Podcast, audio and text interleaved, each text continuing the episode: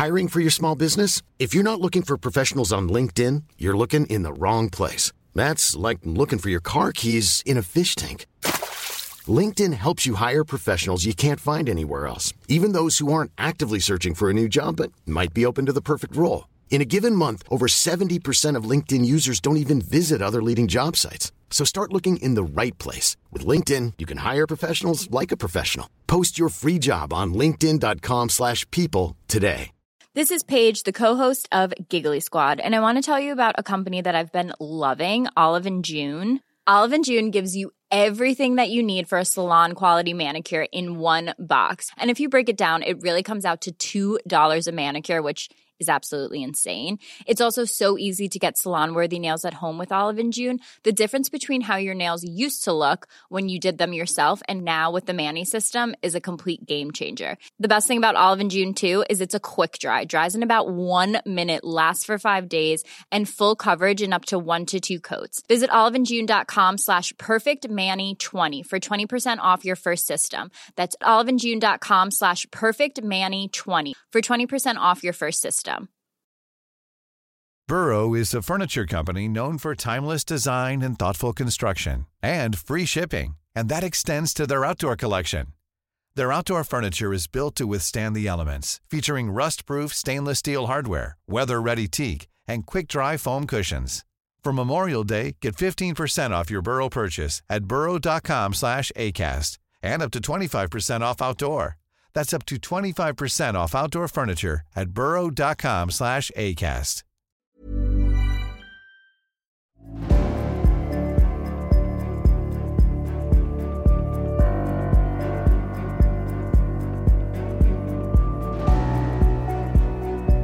Du lyssnar på podcasten Samtal, en podcast med fokus på fria samtal. Den här podcasten presenteras av tidningen Bulletin. Om du vill få tillgång till samtal sju dagar före alla andra så kan du gå in på www.bulletin.nu och bli prenumerant. Då får du också ta del av hela Bulletins premiumutbud. Kom ihåg att Bulletin också finns som app till både iOS och Android. Länkar hittar du i beskrivningen till det här avsnittet eller på min hemsida www.samtal.ax. Jag släpper nya samtal alla onsdagar året runt och jag tar tacksamt emot tips ifall det finns någon du vill höra i podden. Idén bakom podden är att fokusera på fria samtal.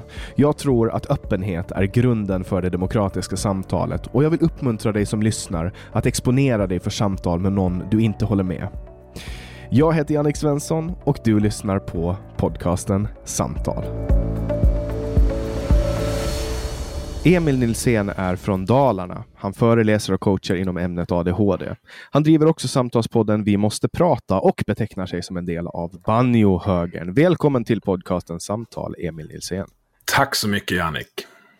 Du som driver en samtalspodd och jag som driver en samtalspodd, vi har ju lite Pokémon-kort att utbyta. Vilka gäster borde jag ha med i samtal? Nej, men mm. i, vi, ja, i samtal heter det. Jag hör ju vet inte vilken podd jag är med i nu. Vilken...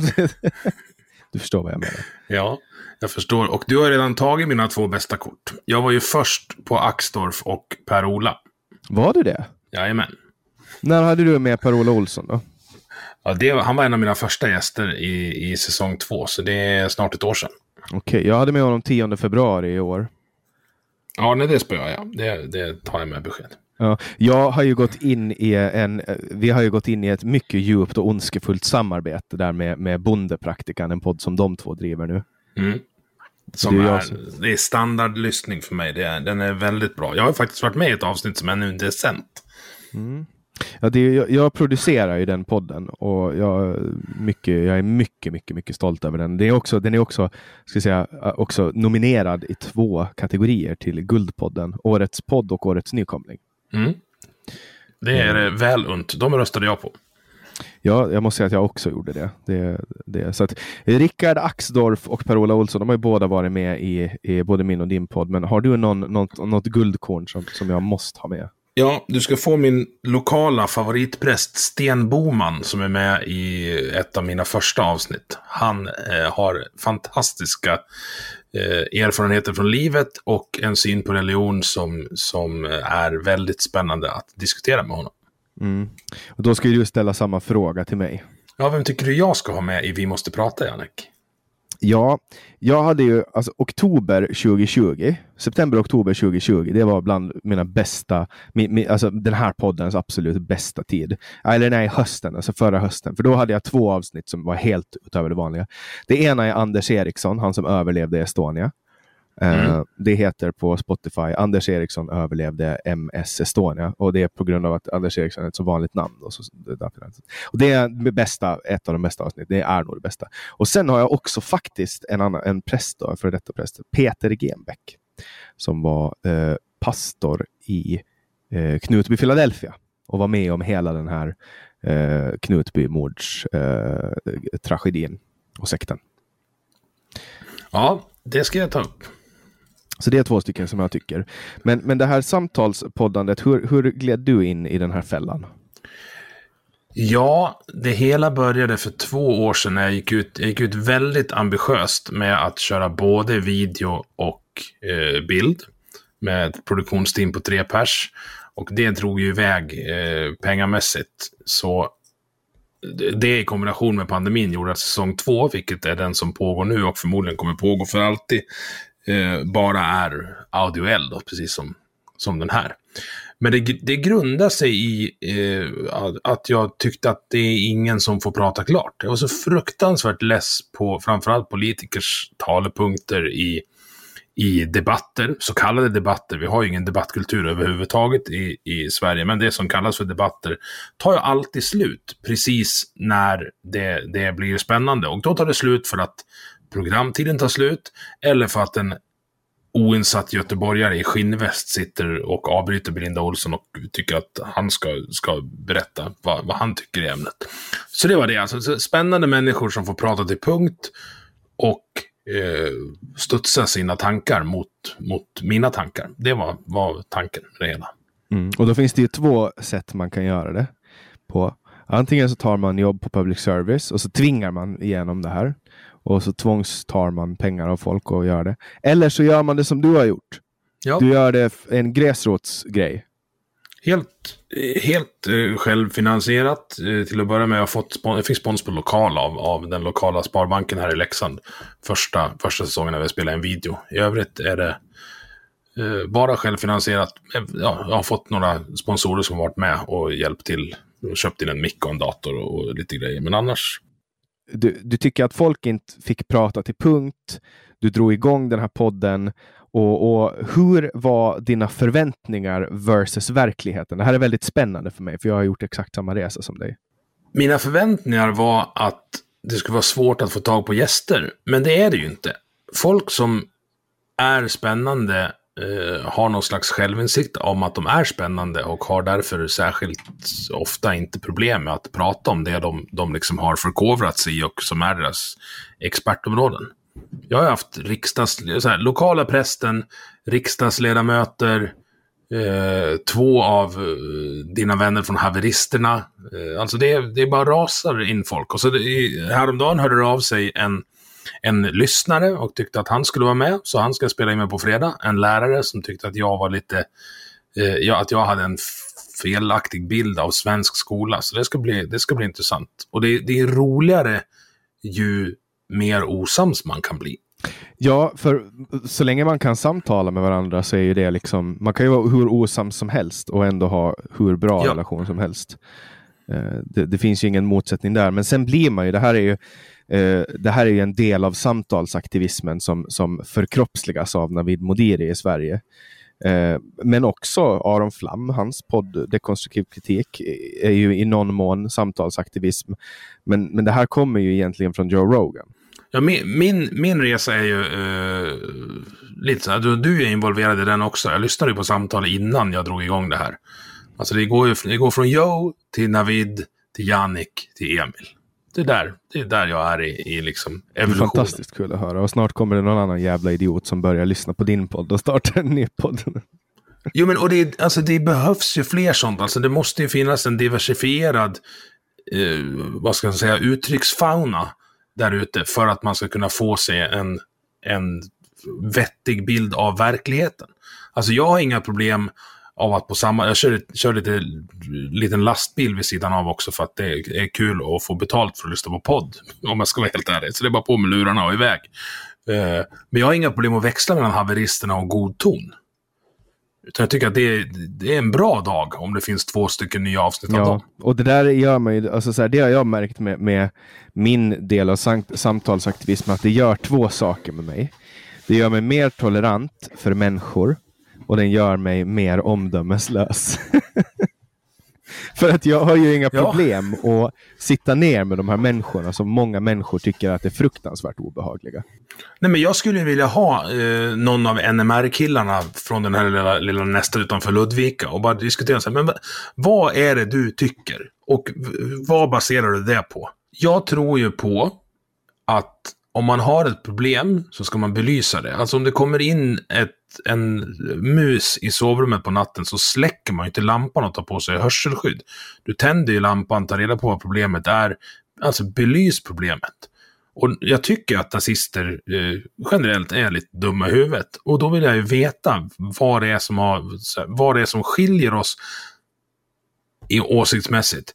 Men det jag tror folk är rädd för, det är det här att om man helt plötsligt kommer överens om någonting, det minsta lilla. Och är man rädd för att man ska kunna vara överens med någon och att man då blir smittad, då är man ju inte helt säker på vart man själv står.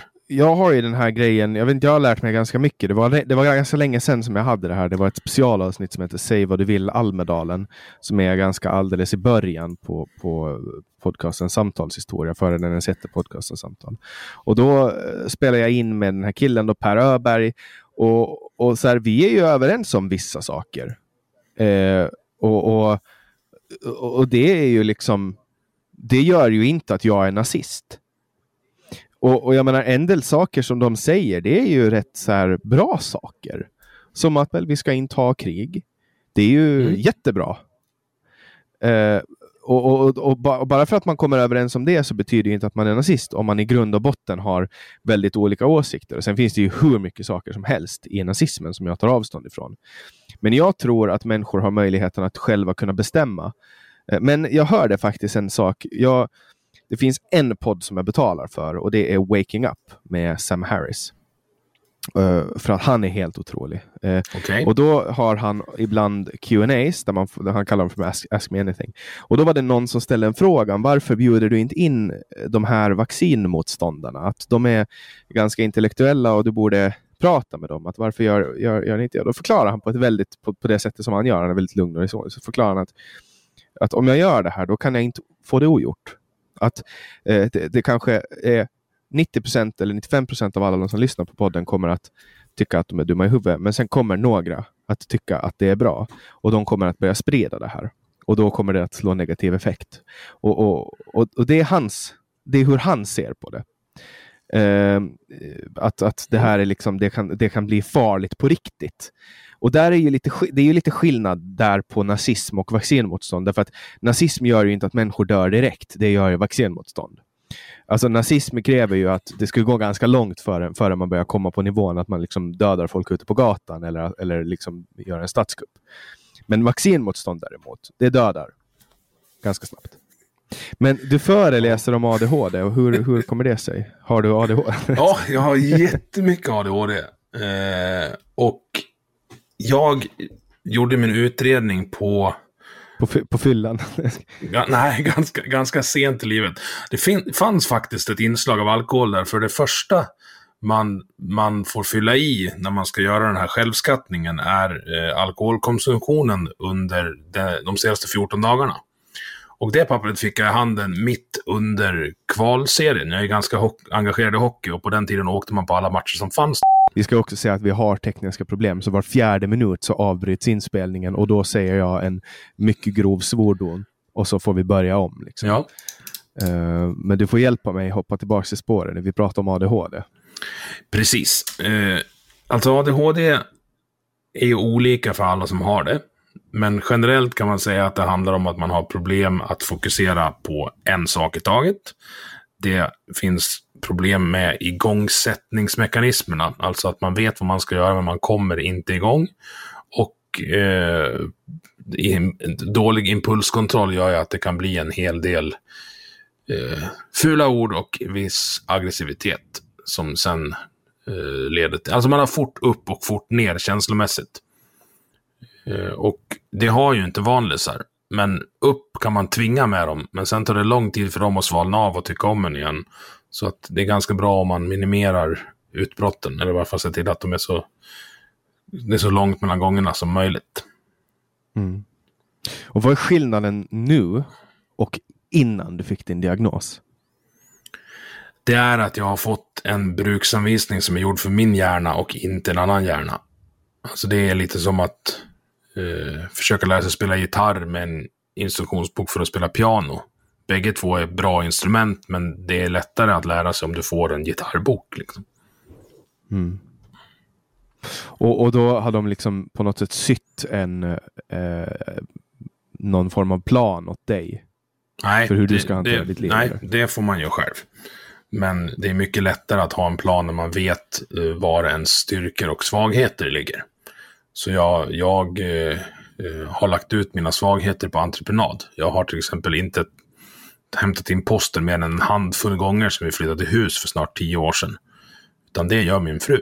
Och sen tar jag hand om gräsklipparen och fiberuppkopplingen för att vi är olika bra på olika saker. Varför hatar du kvinnor? Det gör jag ju inte. Nej, men jag skojar. Men det, det, alltså det där diskuterar jag gärna. Jag, jag är ju av den, den här hemska åsikten att det är skillnad på killar och tjejer. Hur, kan du, hur kan du tycka det?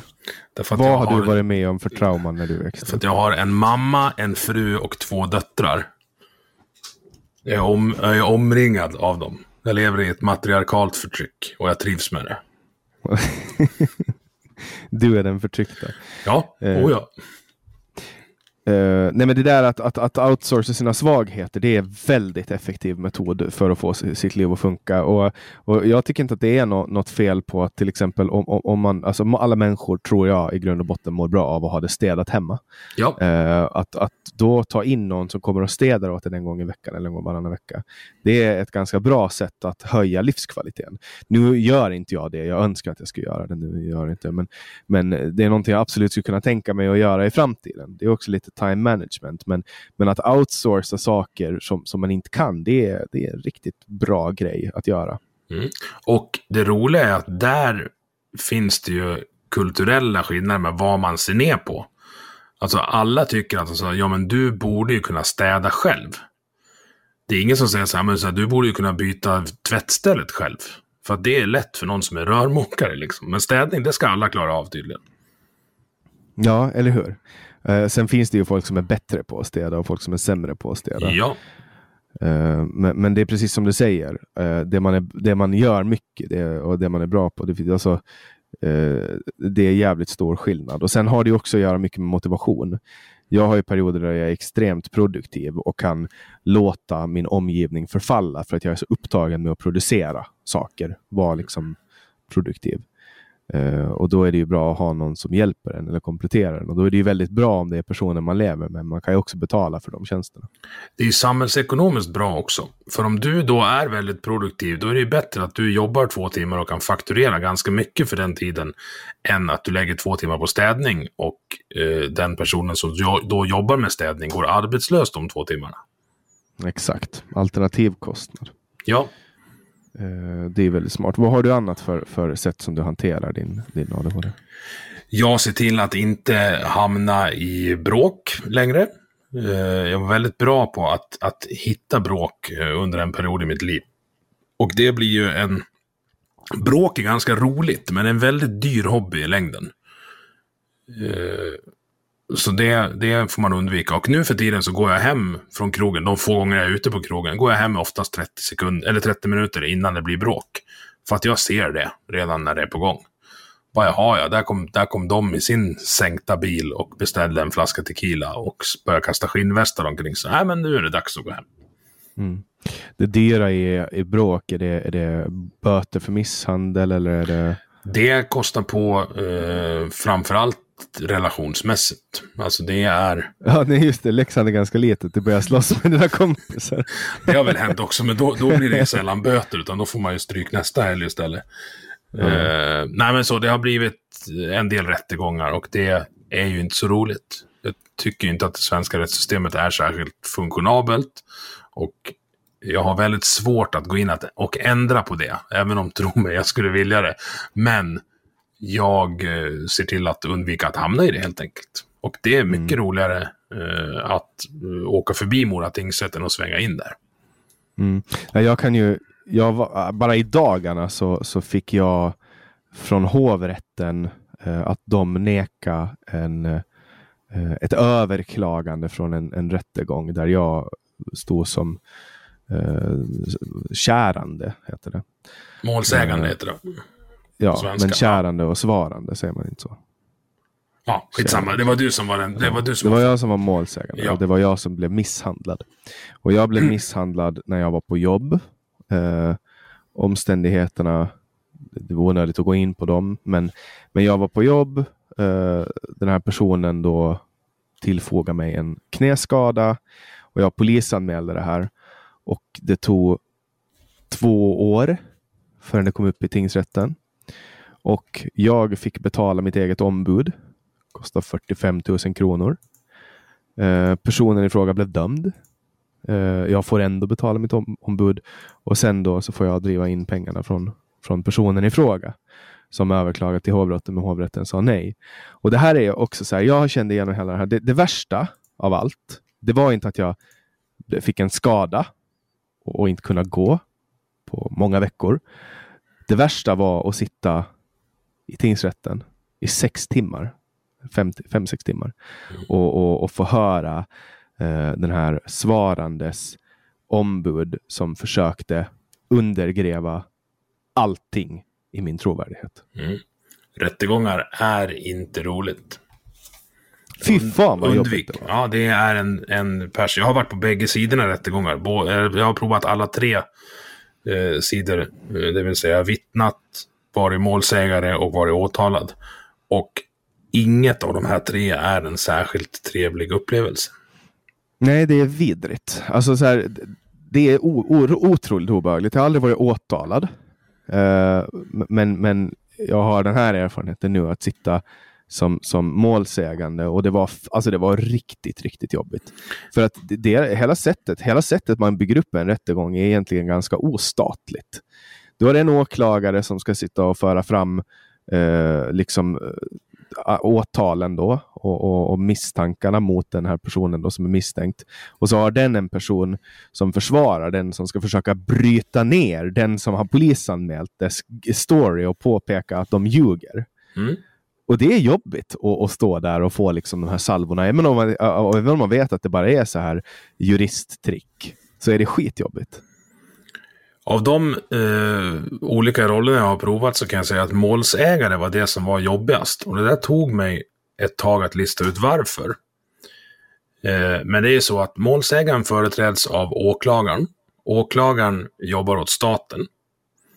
Eh, det vill säga de har knapphändiga resurser på att lägga på en enkel misshandel. Vilket gör att när man är målsägare, i det här fallet då jag, eh, fick träffa åklagaren i en halvtimme innan rättegången. Är man däremot åtalad så har man en försvarsadvokat som också betalas av staten. Men försvarsadvokaten jobbar ju åt en advokatfirma och fakturerar per timme. Så de har inga som helst problem med att sätta sig i tre timmar tre gånger med dig innan för att på så sätt skrapa ihop sin lön. Mm. Jag hade ju ett ombud som var också väldigt duktig. Uh, men det smakade så kostar det kostar 45 000 spänn. Ja. Men, uh, men det här är ju en, en av de sakerna som, som jag lärde mig. Det är så här, om jag blir misshandlad igen, då ska, det, då ska jag fan bli ordentligt misshandlad för att polisanmäla det. Mm. det, det, det, är inte värt det. Det ska vara mycket bättre om man bara ska ha en privat domstol där man medlar fram. Eh, du vill ha ett, ett, något slags parallellrättssystem på Åland? Är det det du vill upprätta? Nej, Klanen det, det, är väl medling. det är väl snarare medling, tänker jag. Jo, men det, eh, och det, det de sysslar med. Men sen, du vet, jag ska inte ha något emot att medla med, med någon motorcykelklubb heller. Nej, jag, jag, jag raljerar. Nej, okej, okay, så förutom att du hamnar i slagsmål av din ADHD, vad, vad hamnar du i annat för? Hamnade? Nu är det snart tio år sedan jag knöt nävarna senast.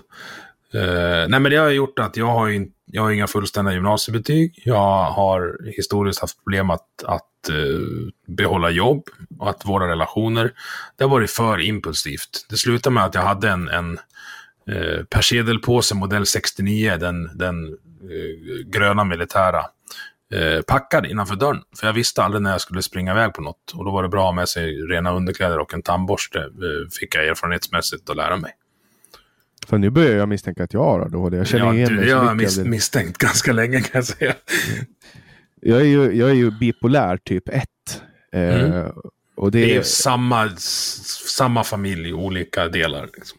Ja, samma genpool brukar man prata om. Ja. Jag vet inte om det är korrekt att säga så. Men eh, det gör ju att jag i perioder kan ha symptom som väldigt mycket påminner om ADHD. Men, men, jag vet alltså, jag har inte gjort en ordentlig ADHD-utredning sedan jag var Eh, i, gick i lågstadie. Och då, eh, då höll jag på att filibustra så mycket så att de kom inte fram till någonting. Nej, det, nej man, man, blir, man blir bra. Så man, man ser ju luckorna i systemet. Man kan bli irriterad på dem, men man lär sig också att använda dem. Ja, gud ja, gud ja. Jag har ju nyttjat att det är något fel på mig ända sedan jag var liten. I högstadiet så lyckades jag ju få dem att tro att jag har eh, koncentrationssvårigheter eh, för att få skriva proven mycket längre. Mm. Uh, och, och, och, då kunde jag liksom, du vet, uh, hålla på med mina fusklappar och sådana grejer utan att bli påkommen. Uh, och, och sådana saker. Så utnyttja system, det, det, kan, det vet jag allt om. Och det, alltså det, är, det är en av fördelarna. Att man ser sammanhang fort och, och eh, man kan se när, när någon har satt upp ett regelverk så är det första man letar efter det är kryphålen. Alltså man mm. ser sammanhangen direkt och bara, ja, jag förstår vad de menade när de skrev det här. Men de skrev inte så. Så här finns det ett kryphål. Och så kör man stenhårt på det. Uh, man, alltså, och det är en av de sakerna som vi tillför till den här stammen som vi ska kalla människor då. Det är att vi är ju med för att trycktesta systemet. Och hade vi Exakt. inte behövts så hade vi darwinistat bort oss för länge, länge sedan. Exakt, och det är det där, ja, det där, det där är en poäng som jag ofta brukar göra och jag kallar det för, för, eh, för vad, vad, kallar jag det ens för? Någon form av eh, uh, fritidsfilosofisk eh, uh, evolutionär teori, typ. Eh, jag föreläser ju också om, om bipolär sjukdom, precis som du föreläser om ADHD. Vi har så många likheter så att det är mm. nästan mm. lite obehagligt. Det är bara det att jag inte har skägg, det har du. Ja. Uh, och, Det är väl typ det enda som är på. Och sen är du från, från Dalarna. Mm. Jag är från och så väger han 50 kilo mer än dig också. Ja, men alltså den här den sista tiden har varit ganska hård på mig. Alltså jag har fan gått upp ganska mycket måste jag säga. Frågan är, vem är det som intervjuar vem just nu? Har du tänkt på det? Ja, det, det, är lite svårt att säga faktiskt. Mm. Vad, vad, hur upplever du det? Nej, men det är två samtalspoddar som kolliderar i en vacker krasch just nu. Det tycker jag är bra. Ja, det, det, det hände ju en gång eh, när jag poddade med Niklas Hermansson att han intervjuade mig under två timmar. och du vet, det är ju inte så att man säger nej till när jag skojar. nej, men det, jag ska gå tillbaka till det här med evolutionär filosofisk teori. Amatör evolutionär filosofisk teori. Vilket är att människor med bipolär sjukdom måste ju ha någon form av syfte, annars skulle vi ha dött ut. Ja. Jag menar, kollar man på, på, på väldigt många eh, kända musiker, eh, skådespelare, uppfinnare och så vidare, så har de många gånger någon form av bipolär sjukdom eller ADHD eller, eller liknande. Att vi har ju uppenbarligen någon funktion. Ja, och det där handlar om att om man tar ett spindeldiagram på de här sju mänskliga eh, vad kallar man Traits heter det på engelska. Men de sju mänskliga egenskaperna. Drag. Ja. Drag. Så har vi oftast en ganska spetsig spindel. Det vill säga att medan de flesta vanlisar ligger mellan tre och sju på alla. Så ligger vi oftast på åtta och nio på två, men tre på någon. Liksom. Det vill säga att vi är, vi som har någon form av det som kallas för störning då, är ju att vi, vi blir superbra på en del saker, men sen är vi tyvärr dåliga på annat. Och då gäller det, i coachingen som jag håller på med, då gäller det att hjälpa folk att få upp sina svackor till från, från ettor och tvåor till treor och fyror. För när de slutar vara i vägen, det är då du kan dra fördel av det du är bra på. Alltså när du har identifierat dina brister så kan du lära dig att hantera dina brister Och när du hanterar dem, då slutar de att vara brister. Ja, eh, man brukar inom anonyma alkoholister och tolvstegsrörelsen brukar man prata om karaktärsdefekter. Mm. Det finns många väldigt olika anekdoter och, och förklaringar för och modeller för att få folk att förstå de här sakerna. Man brukar prata om karaktärsdefekter som, som, som att man har ett, som ett ljudreglage som man har dragit upp för mycket. Då blir det en karaktärsdefekt. Drar man ner den, då blir det ett karaktärsdrag. Mm. Och Det enda man behöver göra är att lägga band på sin karaktärsdefekt och dra ner den lite. Då blir det, eh, då blir det ett karaktärsdrag och då kan man helt plötsligt använda det till någonting och göra det till en tillgång. Mm. Assets and liabilities. Liksom. Precis. Och när man då i mitt fall har, har karaktärsdefekten över att man, ja, så här, man låter, låter argare än vad man är, pratar högre än man borde och ser farligare ut än vad man egentligen borde. Eh, då kan man till och med bli ännu jobbigare att tas med om man går ner och börjar prata lite lugnt. Släpper ner axlarna och inte ser farlig ut alls. Men att folk ser i ögonen att, jaha, den här kan ju växla upp om det behövs. Alltså som en V8 som står och puttrar. Det är det vackraste ljudet som finns. En V8 låter ju mycket mysigare innan den börjar varva. Bara för att det ligger en potential av kraft där som du vet att du inte behöver utnyttja. Alltså det är ingen som slåss med någon som är två meter lång och väger 150 kilo. De behöver ju aldrig bråka. Mm. De står ju bara där. Jag har sådana kompisar som har, jaha, nu klev han, nu vek de ut han ur Volvon. Då vart det ingen slagsmål. Jag gillar att du pratar så mycket om att det kommer bilar som rullar, låga sänkta bilar och så vidare. Ja, och på tal om det här Volvo, nej men Volvo um, V8. Det, såg en elektrisk, hund, alltså helt elektrisk Mustang häromdagen. Mm. Och då blir jag att tänka så här, vad håller Ford på med egentligen? Jag kör, jag kör ju Ford, en, en hybrid. Och jag så här, vad håller Ford på med? Varför gör de en, alltså det där är ju bara ett sätt för dem att tjäna pengar. Att de tar en bil som ska ha en fucking Big Block V8 som bara, du hör bara hur det bubblar bensin när man startar den. Mm. Och, så gör, och så stoppar de en elmotor i den och, kallar, och lägger en häst där framme och kallar den Mustang. Men den är ju jävligt snygg. Den är jävligt snygg. den är det. Och, men ändå, det är konstigt för att en, en, en Mustang ska ju ha en V8, eller hur? Ja. Men den är jävligt snygg, jag håller med dig. Jag har Eh. ju elbil och solceller, så jag vet inte om jag kommer få något inbetalningskort till Miljöpartiet här. Men jag har också en motorcykel. Vad har du för bi- elbil då? En Golf. En Golf? Jag, jag funderar på en Kia elbil, eh, en sån här plug-in hybrid. Men den var, den, den, problemet med den som, som gjorde att jag valde att inte köpa den och köpa en Ford istället, det var ju att det här driftsbatteriet, den det, det går inte att koppla till värmepaketet. Så att när det är kallt, eh, då får du inte värme direkt när du startar bilen. Utan du måste köra på bensinmotorn för att kunna få värme. Och men det funkar ju inte norr om Berlin. Det är bara att lägga ner. Mm. Jag, jag, jag, jag skulle vilja ha en plug-in hybrid. För du vet, på Åland skulle det vara perfekt. Du kommer 50 kilometer. Du kan köra hela dagen med allt du håller på med och, och, och behöver bara köra på el. Och sen när jag kör till Sverige, då kan jag köra på bensin. Men nu hoppar vi väldigt mycket. Åter till ADHD ADHD. Precis. Ja, din ADHD triggar min uh, ADHD som jag inte vet om finns. Det var det jag var lite rädd för när vi kom fram till att vi skulle ta det här samtalet. Men det, eh, de som har ADHD och sitter och lyssnar, de är ju förmodligen med på det hela. Ja, Men, men så här är det, alltså ADHD tar ju en till eh, ställen där vanlisar inte kommer. Och ställen där, eh, då får man erfarenheter, även, även dåliga saker som händer. Alltså så här, att jag har strulat när jag var 22 och hamnade i rättegångar. Ja, det kanske inte känns så jävla roligt då. Men när ens kompisar blir vittnen till ett olaga hot och mår jättedåligt över att de ska på rättegång, ja men då kan jag plocka fram den erfarenheten och sätta mig i fikarummet och säga, ja men så här går det till, ni behöver inte vara oroliga, jag följer med om det behövs. Så även dåliga erfarenheter, även dåliga upplevelser kan bli bra erfarenheter över tid. Det ska man ta med sig. Alltså vi, vi trycktestar som sagt systemet. Vi, eh, ja, vi springer först in i, i ett rum där, där, där man kanske inte ska springa in och så tar vi reda på vad som finns där inne. Och så kan vi berätta det för de andra. Så man har liksom en liten, någon slags, rollen av någon slags, ja, Alexander Bard hade kallat det för schaman, men jag vet inte vad jag ska säga. Men man, man, man går före och går på minor och sen kan man lära folk att inte gå på samma minor. med erfarenheter av dumma saker. Det, jag, jag har ganska många exempel på det. Eh, Det mest tydliga är alltså när man har varit ute och härjat så har man fått ringa SOS några gånger.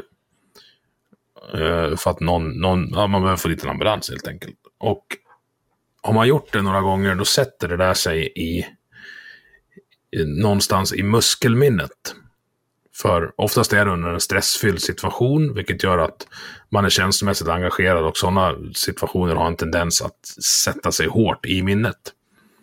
Så eh, när min kära fru helt plötsligt började föda barn bak i våran bil så var det ett väldigt effektivt samtal till SOS som jag drog av. Det vill säga, hej Emil Nilsén, den här adressen, det här är telefonnumret, min fru håller på att föda barn, vi är två veckor tidigt.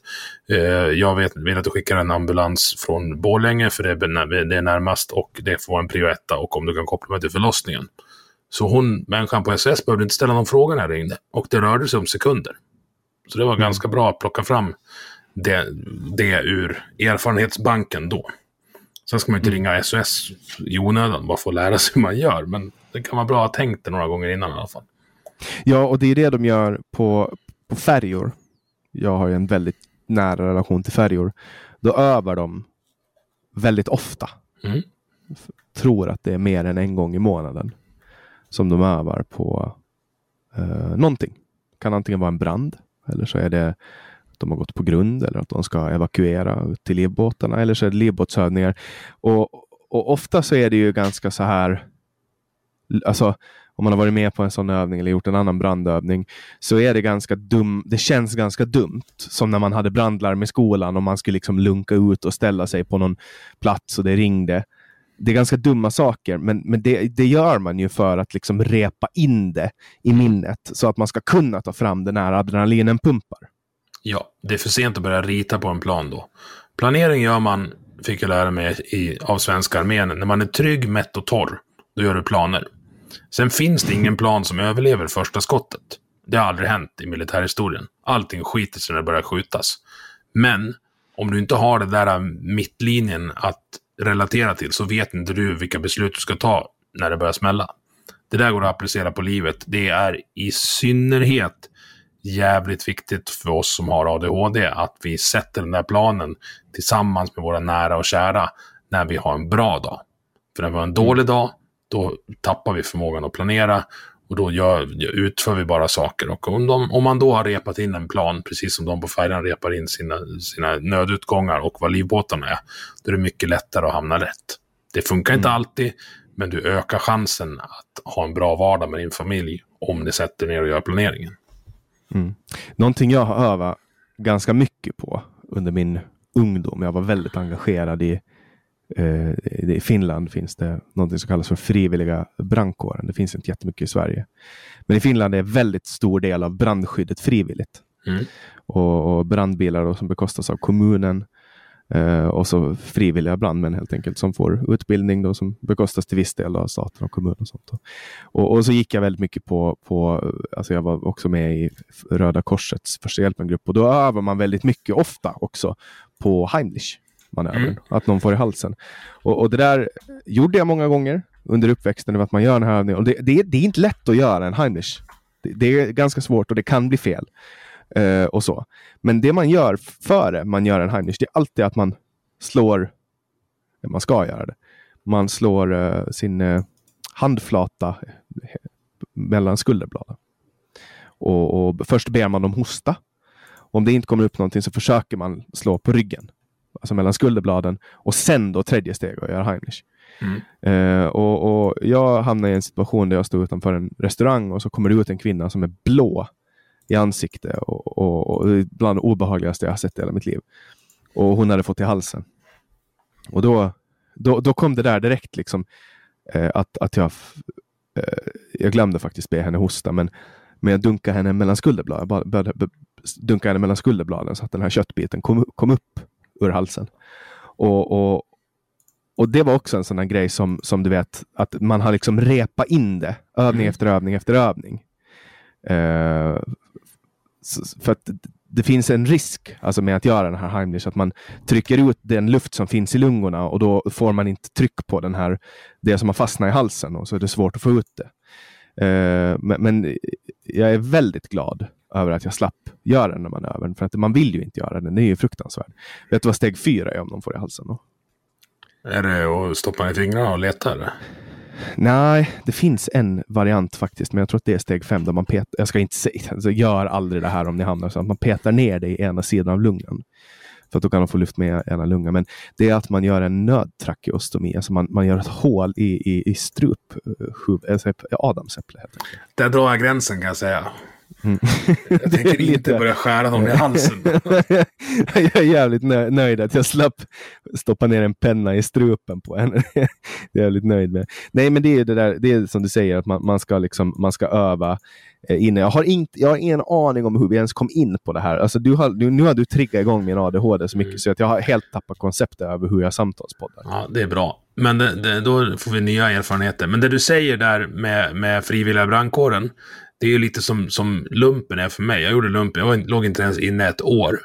Men allting, alla skarpa situationer jag har gjort, hamnat i sen dess, har jag gått in i som soldat. För det där gör något med en.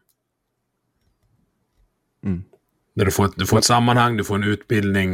Eh, jag har inte så många kompisar kvar sedan dess, men, men alltså du, ja, det är bra det är jävligt bra att engagera sig i någon slags frivillig organisation överhuvudtaget. Gör det. Mm. Ja, det är det som skulle bära samhället om staten rasar. Eh, när staten rasar. Ja, när staten rasar. Men jag menar, det är ett ganska bra exempel. Jag menar, hur mycket lägger man ner på, på brandskydd i Sverige och så jämför man med Finland. Där, alltså så här, finns det inget brandskydd, då anordnar folk det tillsammans. Och mm. frivilliga brandkårerna, många av dem är ju äldre än finska staten. Det där är ju ett koncept som borde gå att implementera även på den här sidan själv. Ah, det är svårt om man ska börja från början. För att det här är, är ju långa, långa traditioner. Det finns vissa frivilliga brandkårer i Sverige, vet jag. Men, men det är inte alls på samma sätt som det är i Finland och Tyskland till exempel.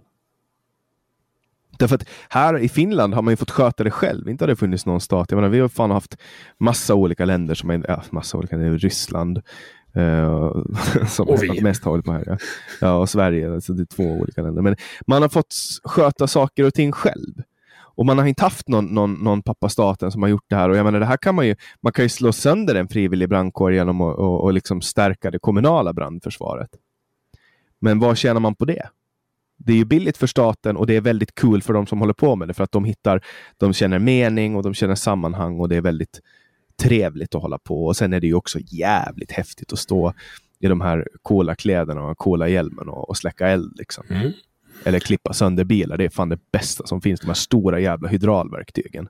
Då är vi ju inne lite på, på det som du också presenterade med som i inledningen. Det här med banjohögern som Axdorf eh, kanske inte är, är, pappa till helt. Men är, vad ska vi kalla honom för? Chefsideolog kanske just det här om att vi, vi, vi på landet, vi vill mest vara i fred.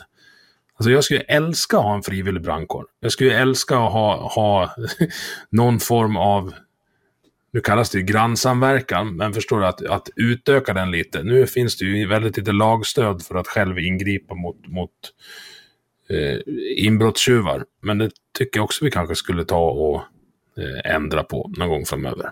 Man får ju stoppa pågående brott, det måste man ju få göra. Ja, men... Eh,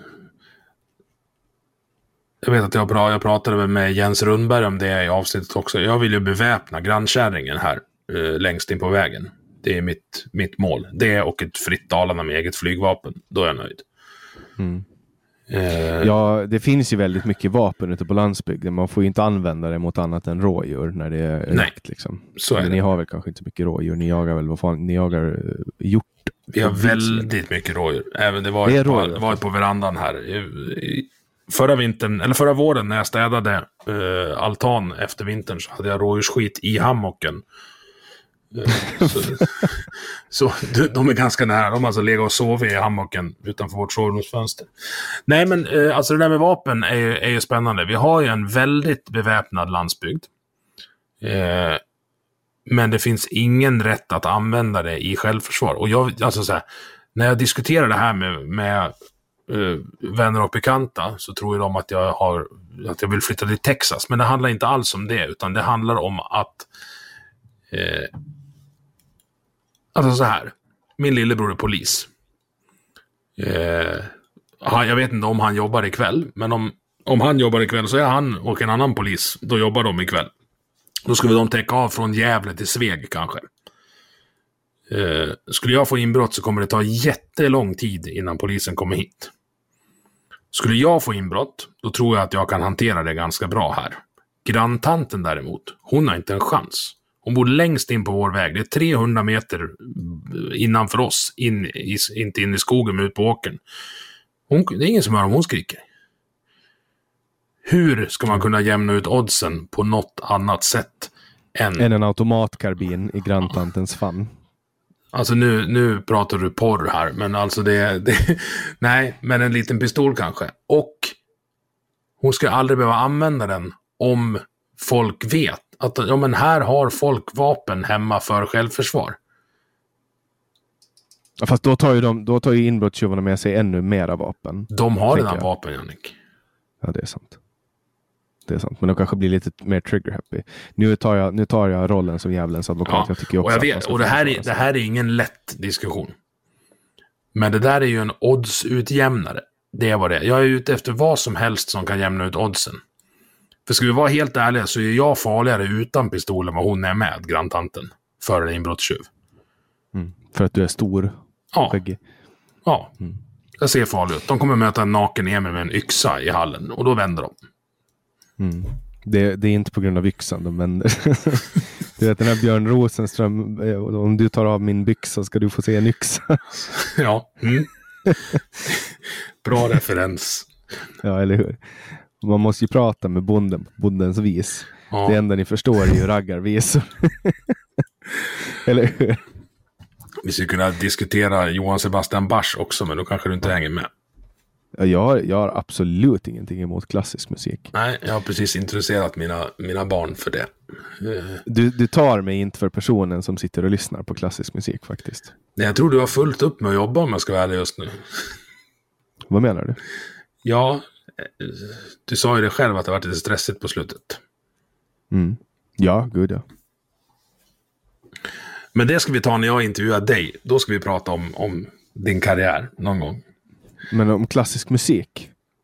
Vad har det med klassisk musik Jag tror inte att du har tid att sätta dig ner och sätta på en Ja, en på det sättet. Ja. Men, det, men det kanske skulle vara bra för mig. Ja, ja, ja. Det är jag helt övertygad om. Mm, och jag lyssnar på klassisk musik, det gör jag. jag har, det, det har jag absolut eh, ganska mycket faktiskt. Men, men, men det är inte så att jag sätter mig ner och liksom, du vet, läser något gammalt nothäfte och myser ner till någon gammal månskenssonaten. Liksom. Så, så har jag aldrig varit. Men, men jag lyssnar väldigt mycket på, på, just nu har jag en period där jag lyssnar väldigt mycket på Abbey Road, albumet av mm. Beatles. Och, och det går på repeat. Det är ett väldigt bra album. Eh, jag tänkte lite mer klassiskt än så. Jag är inne på Rondo alla Turca av Mozart. är jag helt såld på. För att jag har konstaterat att den är hårdrock. Mm. Du, du tar mig mer, alltså, alltså jag, ska, jag tänker mer att du går i så militärbyxor och lyssnar på Sabaton. Ja. Det är vad jag tar det som. Det ligger faktiskt ett basplektrum från Per här med en Sabaton-logga. Eh, som jag mm. använder för att skrapa trisslotter. Då hade jag ju inte helt fel. Nej, eh, jag, jag lyssnade på dem en, en hel del, men när de bytte ut halva besättningen och alla mina kompisar försvann så var det inte lika intressant längre. Alla dina kompisar? Du var kompisar med dem i Sabaton? Alltså. Ja, det är, de, det är jag fortfarande med, med Oskar och Mullback och, och de här som var med i originaluppsättningen. Kommer de, de från Dalarna? De kommer från Falun och går på hockey. Okej. Okay. De har faktiskt spelat live när vi körde utomhusmatch. Vi hade en Sabaton-låt som, som eh, intro när grabbarna gick in på isen. Så då frågade de om de inte kunde få komma och spela live. Så de stod framför läktaren och körde. Det var lite spännande. Det, alltså, är det intuition eller är det tur att jag valde just Sabaton? Det är nog fördomarna om mig. När folk ser mig så tror de tre saker. De tror att jag kan laga motorer, de tror att jag snusar och de tror att jag jagar. Det är fel på alla tre. du jagar alltså inte? Nej. Tycker det är lite mjäkigt att skjuta på sånt som inte kan skjuta tillbaks. Okej. Okay. du, får, du får jaga, jaga någonting annat. Då. Ja, gärna om det behövs. Ja. Eh, och du kan inte laga bilar? Nej, jag kan byta däck sen när jag pikar där. Mm. Eh, Hadnes Jonas har lärt mig en, en, det jag behöver om bilar. Alltså så här, det, det man behöver om bilar, det är typ problem som, som kommer till kylaren. Det är typ, kan, kan du det så är du ganska sett liksom. Ja, det är ju Så till- fylla på eller täta. Det är de två sakerna. Ja, men teta är ganska enkelt. Det är bara att kasta ner så här kylarcement. Sen Bara tror jag att med. vi kanske har olika referensramar också beroende på att du är från en, i varje fall något, något ställe med kollektivtrafik och jag är från landet. Att när folk i min bekantskapskrets betraktas som att de kan laga bilar. Då är det sådana människor som köper en lastbil och svetsar sönder den och förlänger den och bygger om den och liksom så här. Ja. Typ de, de slipar topplocket själva. Nej, nej, nej. De kapar av den på mitten och gör den längre så att de fick rum med en husvagn bakom. Det, ja. Nej, alltså ja, det, finns det finns kollektivtrafik i Mariehamn där jag kommer ifrån. Men numera kostar det 20 kronor att åka buss. Så därför åker ingen buss här längre. Nej, när jag var där och åkte buss, då var det gratis. Det var väl bra. Det måste ha varit länge sedan. Nu kommer alla liberaler bara, "Gra, det finns inget som är gratis. Nej, här, det var avgiftsfritt. Jag ber om ursäkt. Men det måste ha varit över tio år sedan. För att det var typ tio år sedan de ändrade om det. Ja, jag kan, ja. Det, När jag växte upp var det gratis. Eller inte gratis, det var kostnadsfritt. Det är exakt det. Den bussdebatten, kollektivtrafikdebatten handlar alltid om definitionen. Gratis eller kostnadsfritt. Liksom. Mm. Vilket ju blir en se- pseudodebatt. Vilket, vilket återför oss till varför jag startade Vi måste prata. Just för att jag, jag tycker att allting blir en pseudodebatt. Man pratar mycket mer om vem som säger saker istället för vad de säger. Och när man pratar om vad de säger, då köper man talepunkterna rakt av. Du har budgetarna nu som, som skickas ut. Folk bara berättar vad de satsar på. Alltså en riktig journalist hade ju tittat och sagt så här, ja, ni satsar de här pengarna, men plus i ena kanten behöver betyda minus. Vad drar ni ner på för att satsa de här pengarna? Ja, alltså är det ett sossestyre då vet man ju att de har tagit lån. För att det där är, du vet, tar man ett lån då kommer det ju mera pengar och sen behöver man ju inte betala tillbaka dem. Nej, det, det där är... eh, Jag tycker det är hemskt, är det. Och det, det stör mig fruktansvärt mycket hur det politiska landskapet ser ut just nu. För att det är... Det är ingen som pratar om det man egentligen borde prata om.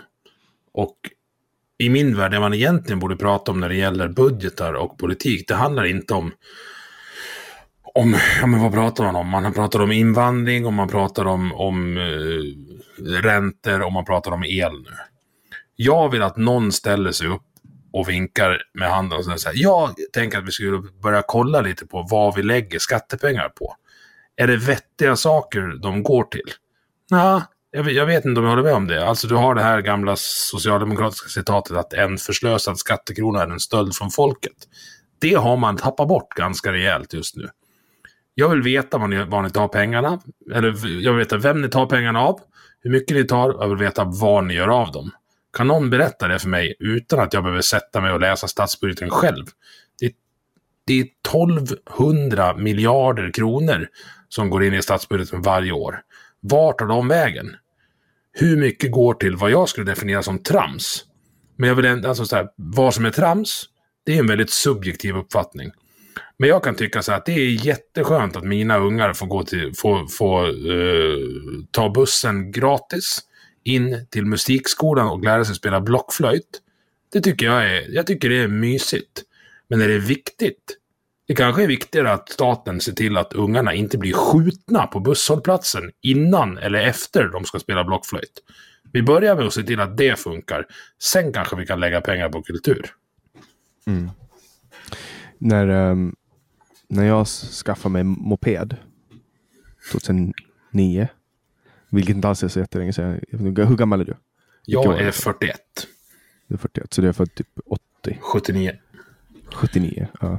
Och då, ja, 2009 då när jag fick moppekort, kostade bensinen typ under 1,50. Jag tror att det kostade typ 1,30 kanske euro. Nu idag såg jag att eh, 98 kostar över 2 euro. Mm. Eh, och det är ju inte så farligt om man bor inne i stan. Kör en hybrid som jag gör. Men om man bor ute på landet, vad, vad tänker du då om att staten pressar upp de här priserna? Jo, men det är ju också en skitdebatt tycker jag. Börja med att kolla på kvittot när du tankar. Vad, vad det är du betalar för. Börja med att knacka på hos, och om du känner någon som har en mack, alltså som driver eh, en OK-mack. Och så frågar du, hur mycket får ni betalt för varje liter ni säljer? Jag har en kompis som driver en mack i Borlänge. Vet du vad han får per liter de säljer? Ja, det är typ ingenting. Det är exakt ingenting. Mm. Det är samma som cigaretter och... De tjänar ingenting på att sälja bensin. De får 300 kronor i månaden för att de byter kvitterullar och tvättar pumparna. Mm. Det är bara ett sätt att få in mer pengar. Och det är en straffskatt på landsbygden. Ja, det är, det, det, bensinpriserna det är en av de sakerna som, som gör mig argast. Alltså, det är därför jag vill eh, köra elbil och på det sättet så lyckas ju staten driva mig mot eldrivet. Nu var det lite, lite för dyrt när jag köpte ny bil i somras att, att gå till helt el. Jag är inte där ännu. Nej, vi, alltså vi köpte en, vi köpte loss min gamla leasingbil som jag hade på förra jobbet nu. Och det är en ren plusaffär för oss. Eh, vi åker ungefär, ja vi har 10 mil fram och tillbaka till jobbet, både jag och frun. Och hon jobbar natt och jag jobbar dag, så vi kan, ja, det blir ett par hundra mil i veckan. Och eh, mil. Och kan du prata kilometer med mig? ja, säg att det är, ja det är gånger 10. det är Ja, jag vet, men det är fortfarande jobbigt Ja. för ett mil. Men, men alltså hur många kilometer kommer det på en laddning? Eh, 25, nej 250. 25, 250, 25 mil. Det är typ drygt halva från en Tesla då. Mm. Och, och du laddar med solpaneler som du har på taket. Ja, alltså rent tekniskt sett så gör jag inte det. Utan jag laddar på natten när elen är billig. Och så säljer jag elen som jag producerar på dagen när den är dyr. Eh, Det är smartare att, att eh, göra så. Men jag har en milkostnad på runt 2 kronor milen eh, på elbilen. Till skillnad från 20 kronor milen på, vi har ju ett diesellok också, en Volvo. Eh, Som, som andra vill, för att man ska ha en V70 när man bor på landet. Det ingår, annars platsar Ja, eller om inte. man har, eller om man har barn. Ja, Ja, de får ju faktiskt åka golf också fram och tillbaka till skolan. Men, men så här, vi, vi, det är ingen kollektivtrafik där vi, har, där vi är, så vi vill skjutsa till både dagis och skola. Eh, så att köpa en elbil för oss, det var en ren, det var ingenting med miljön att det var ren ekonomiskt. Så då, då har ju lite, som du säger, politiken lyssnat, eller lyckats få oss dit de vill ha oss. Ja, men till vilket pris? Jag tror att folk, även om bensinen skulle, ska kosta eh, alltså om, om, om det skulle kosta 10 kronor litern så tror jag ändå att folk skulle köpa elbilar. Ja. Så är det också. Alltså det, är, det är inte så, det finns ju ingen eh, kausalitet mellan pris och antal mil körda. Det är inte så, Nej, det är folk- inte så att folk skulle ut och, och eh, okynnesköra för att det var billig bensin.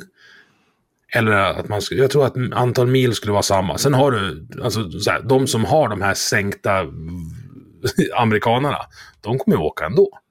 Exakt, och, det, och det, så här, är det så att de, bensinen blir billigare då köper de bara mer cigaretter. Eh, och french toast på Sibylla. Ja, det är full, fullt möjligt. Och utan att säga för mycket så, ra- raggarna runt omkring här, de behöver ju inte gå på bolaget. Så de skattesmiter ju där istället då. ja, men sen de dricker ändå bara folköl. Nej, de dricker dunk. Okej då. De behöver inte gå på bolaget. Nej, vem går på bolaget som bor norr om Gävle liksom? Ja, jag lär göra det för jag tycker om öl. Eh, Men det är nog värre, eller så här, värre eller bättre beroende på vilken sida av lagen du var. Ju längre söderut du kommer, desto mer smuggelöl är det ju. Och desto längre norrut, desto mer moonshine. Japp. Så det... Eh... Men det, alltså det är en av frågorna. Nu tar jag upp min mapp här med, med Jannik-frågor. Nu får vi se vem som intervjuar vem. Ja, Jag har ju pratat med Erik Petschler, eh, polisen som vill legalisera alla former av eh, rusningsmedel. Det säga, alltså så här, Vad- alla. var jag före med honom eller var du efter? det vet Eller jag det är inte. samma sak. Det är samma sak. var du före eller var jag efter? Jag, vet, jag har inget datum på det. Men, men jag vet ju att du är rätt öppen med att du är nykter alkoholist. Ja. vad, så här, jag gissar att jag vet svaret. Jag kanske till och med lägger in en värdering i frågan. Men så här, du vill ju inte stänga bolaget bara för att du inte kan hantera drickat, eller hur? Nej, en, en, en riktigt jävla dålig dag. Eh, då kan jag tycka att ingen borde dricka. Men eh, jag anser att jag inte har rätten att försöka liksom hindra någon.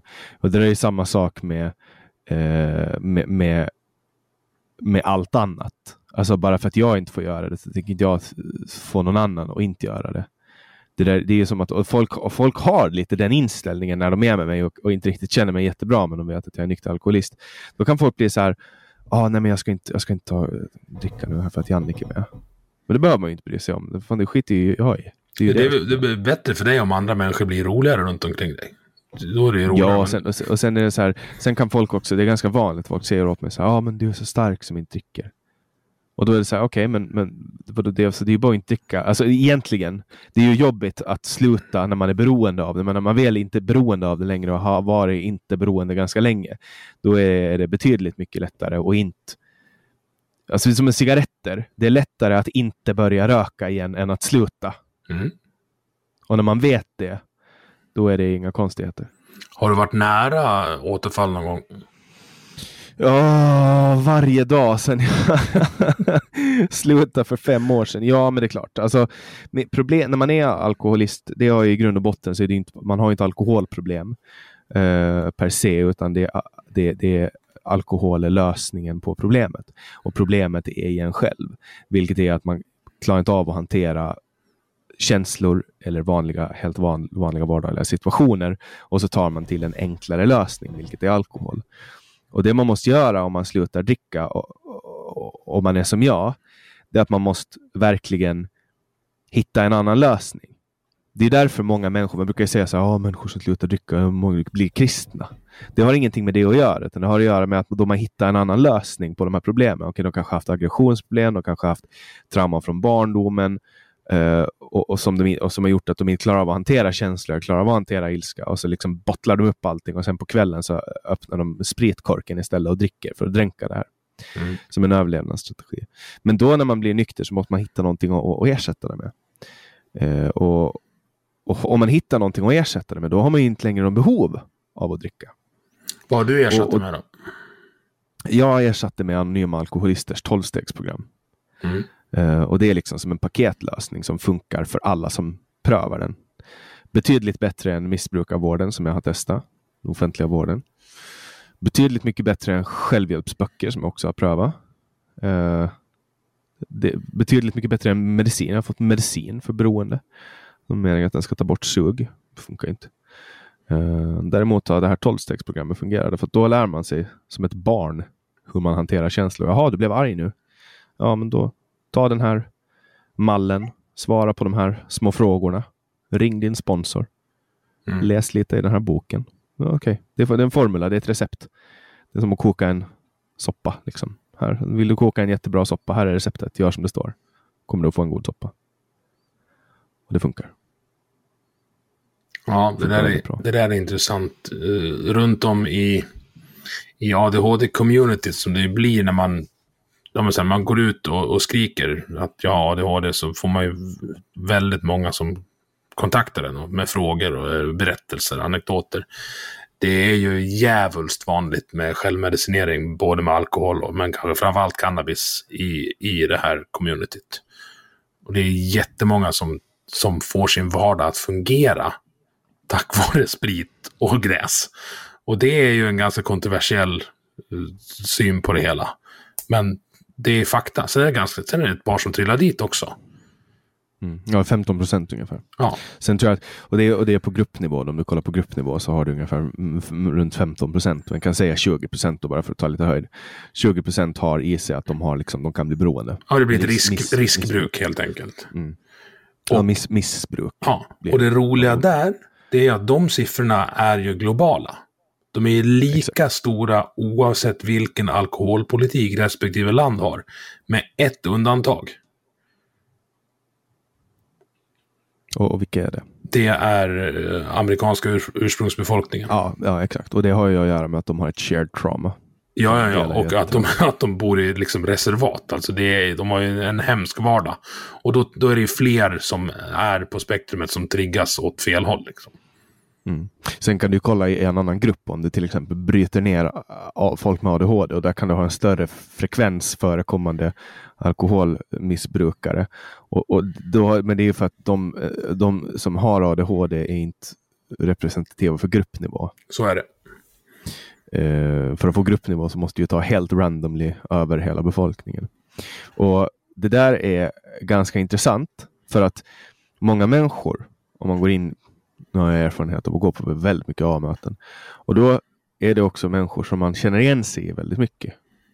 Och eh, Sen finns det de man inte alls känner igen sig men väldigt många har också det som inom A kallas för outside issues, vilket är ADHD, bipolär sjukdom, kanske borderline, eller det heter emotionell instabil personlighetsstörning eller instabil emotionell, nej, eh, emotionell instabil personlighetsstörning nu för tiden. Men det där, är, det där är sånt som förekommer väldigt mycket och man behöver hålla ihop med människor. Jag brukar kalla det för att man springer med sin egen flock. Mm. Man, man, man, håller ihop människor som man påminner sig om. För, för att jag kände mig väldigt alienerad när jag gick i skolan. Jag kände mig väldigt utanför eh, och, och kunna liksom inte connecta med folk på samma sätt som alla andra. Jag connectar lättare med vuxna. Eh, och Det gjorde att jag hela, hela livet när jag växte upp då kände mig som, som på något sätt att jag aldrig hade ett sammanhang eller aldrig kände mig hemma. Mm. Och så började jag ganska tidigt umgås med äldre personer och, och gled snabbt in i det här. Att jag började dricka och drack på ett väldigt destruktivt sätt. Och ganska ung när jag kom i kontakt med droger också. Och, och, och hade liksom dros till det här. Och, och det, det, hade ju att göra med att de här människorna, de här äldre, hade ju redan hittat det här. Att fan, jag kan dricka för att lösa det här. Så när jag drack första gången, när jag var 14, 15, så det var ju som att komma till himmelriket. Jag fattade mm. direkt att ja, men här är lösningen på mina problem. För att när jag drack det där, jag, jag växte upp och, och, var överviktig. Och det var någonting som jag tänkte på varje dag, alltid. Och det fick jag höra också väldigt mycket. Jag mobbade, mobbade perioder under uppväxten. Och jag, jag var ständigt medveten om att jag var överviktig. Men, och, och, och jag kände mig oattraktiv. Och, och känn, att känna sig oattraktiv och ful gör ju att man, man sänder ut de signalerna. Men så ja. fort jag drack då blev jag liksom, jag kände mig snygg, jag kände mig framgångsrik, jag kände mig allt det här. Och då var det väldigt lätt för mig att prata med tjejer och också att få kontakt med tjejer. Och då kände jag att det här är himmelriket, liksom. här är lösningen på alla mina problem. Sen litar jag, förlitar jag mig för hårt på det. Och det har att göra med att de här vuxna personerna som jag kunde, eller inte vuxna, men äldre personerna som jag connectar väldigt bra med på grund av att vi hade liknande bakgrund, så här, ungefär samma barndomstrauman och kanske bipolär sjukdom då, eller ADHD eller liknande, så drar man hoppar väldigt mycket mellan olika ämnen och man testar på väldigt mycket saker, man är väldigt intensiv och så vidare. Det gjorde att jag kunde connecta med dem och de hade hittat den här lösningen redan och så visade de den för mig. Så det är man, man skrämmande återigen hur mycket din uppväxt påminner om min. Vet du det? Ja, det, det, du känner samma sak som jag känner ja, men så Jag var också det. väldigt själv på eh, högstadiet. Väldigt utsatt. Eh, och det här, när man har en självbild som blir inmatad utifrån av att man är ful och dålig. Då blir man ful och dålig. Det, där, de har gjort, det här pratade jag om i min föreläsning. De har gjort experiment med fiskar när de sätter ner en glasskiva. Har du sett det? Nej. Du har alltså en rovfisk, säg en gädda eller motsvarande, i ett akvarium. Så slänger du ner lite mört till den och det säger bara pang, den äter ju dem hel. Sen sätter du ner en glasskiva mitt i akvariet och så släpper, släpper du ner mört på fel sida så att säga för gäddan. De 48 till 50 första timmarna då anfaller gäddan frenetiskt glasskivan när mörtarna kommer i närheten. Sen ger den upp. Mm. Då kan du lyfta ur glasskivan och mörtarna simmar genom gäddans mun utan att den äter dem. För den har gett mm. upp. Mm. Den lär sig att det inte är någon idé. Mm. Det där var jag innan jag hittade läktaren. Men jag, de fem första åren när jag stod i klacken så kunde inte jag förmå mig själv att sjunga med i de låtarna, sångerna, där de sjöng någonting om att vi var vackrast och bäst, vilket är ganska många låtar. För det var inte vem jag var. Men sen släppte det? Sen släppte det. Sen vart jag klackledare och stod längst fram. Drack ganska mycket och helt plötsligt trodde jag att jag var rockstjärna. Och när jag trodde att jag var rockstjärna, då började andra tro det också. Mm. Ja, det där är väldigt, alltså mänskliga psykologin är ju eh, oerhört viktig när man jobbar med de här sakerna. Och jag har en hatkärlek till självhjälpsböcker. Har du läst mycket självhjälpsböcker? Jag läste Omgiven av idioter när den kom och var som, som mest hypad. Och den gjorde faktiskt att jag fick förståelse, inte så mycket för mig själv, men för andra människor. Att ja, ja. det är inte bara mig det är fel på, ni andra är trasiga också, fast i andra delar av maskineriet. Ja, jag har en teori kring den, för när den kom så blev den ju hypad och alla pratade om den. Åh, det bästa som har hänt, åh, jättebra bok. Och det var folk som sålde så kurser och höll på. Och sen insåg alla att bara, oj, det här var ju inte bra, det här är bara humbug. Och sen blev han liksom misskrediterad och hit och dit. Men jag har en liten teori kring den här boken, för alla läste den då. Nu får man inte säga att man har läst den, för då tror ju folk att man är en frikyrklig sektledare. Liksom. Men, men, men, men det har att göra med när man läser den här boken, då, då läser man alltid om sin egen person. Och då inser man hemska saker om sig själv. Mm. Men man tar det i, i den dos man är redo att få det. Man blir väldigt ledsen om man blir angripen av någon med väldigt mycket kritik och någon kommer och säger att du lyssnar inte och du är hit och dit och bla bla. Då blir man ganska ledsen, men när man, när man läser den här boken då tar man åt sig piecemeal det man klarar av att förstå i sin egen personlighet. Och därför tror jag att den är väldigt utvecklande för folk. Men eh, Specifikt med självhjälpsböcker tänker jag på, typ Johannes Hansen, Napoleon Hill, The Secret.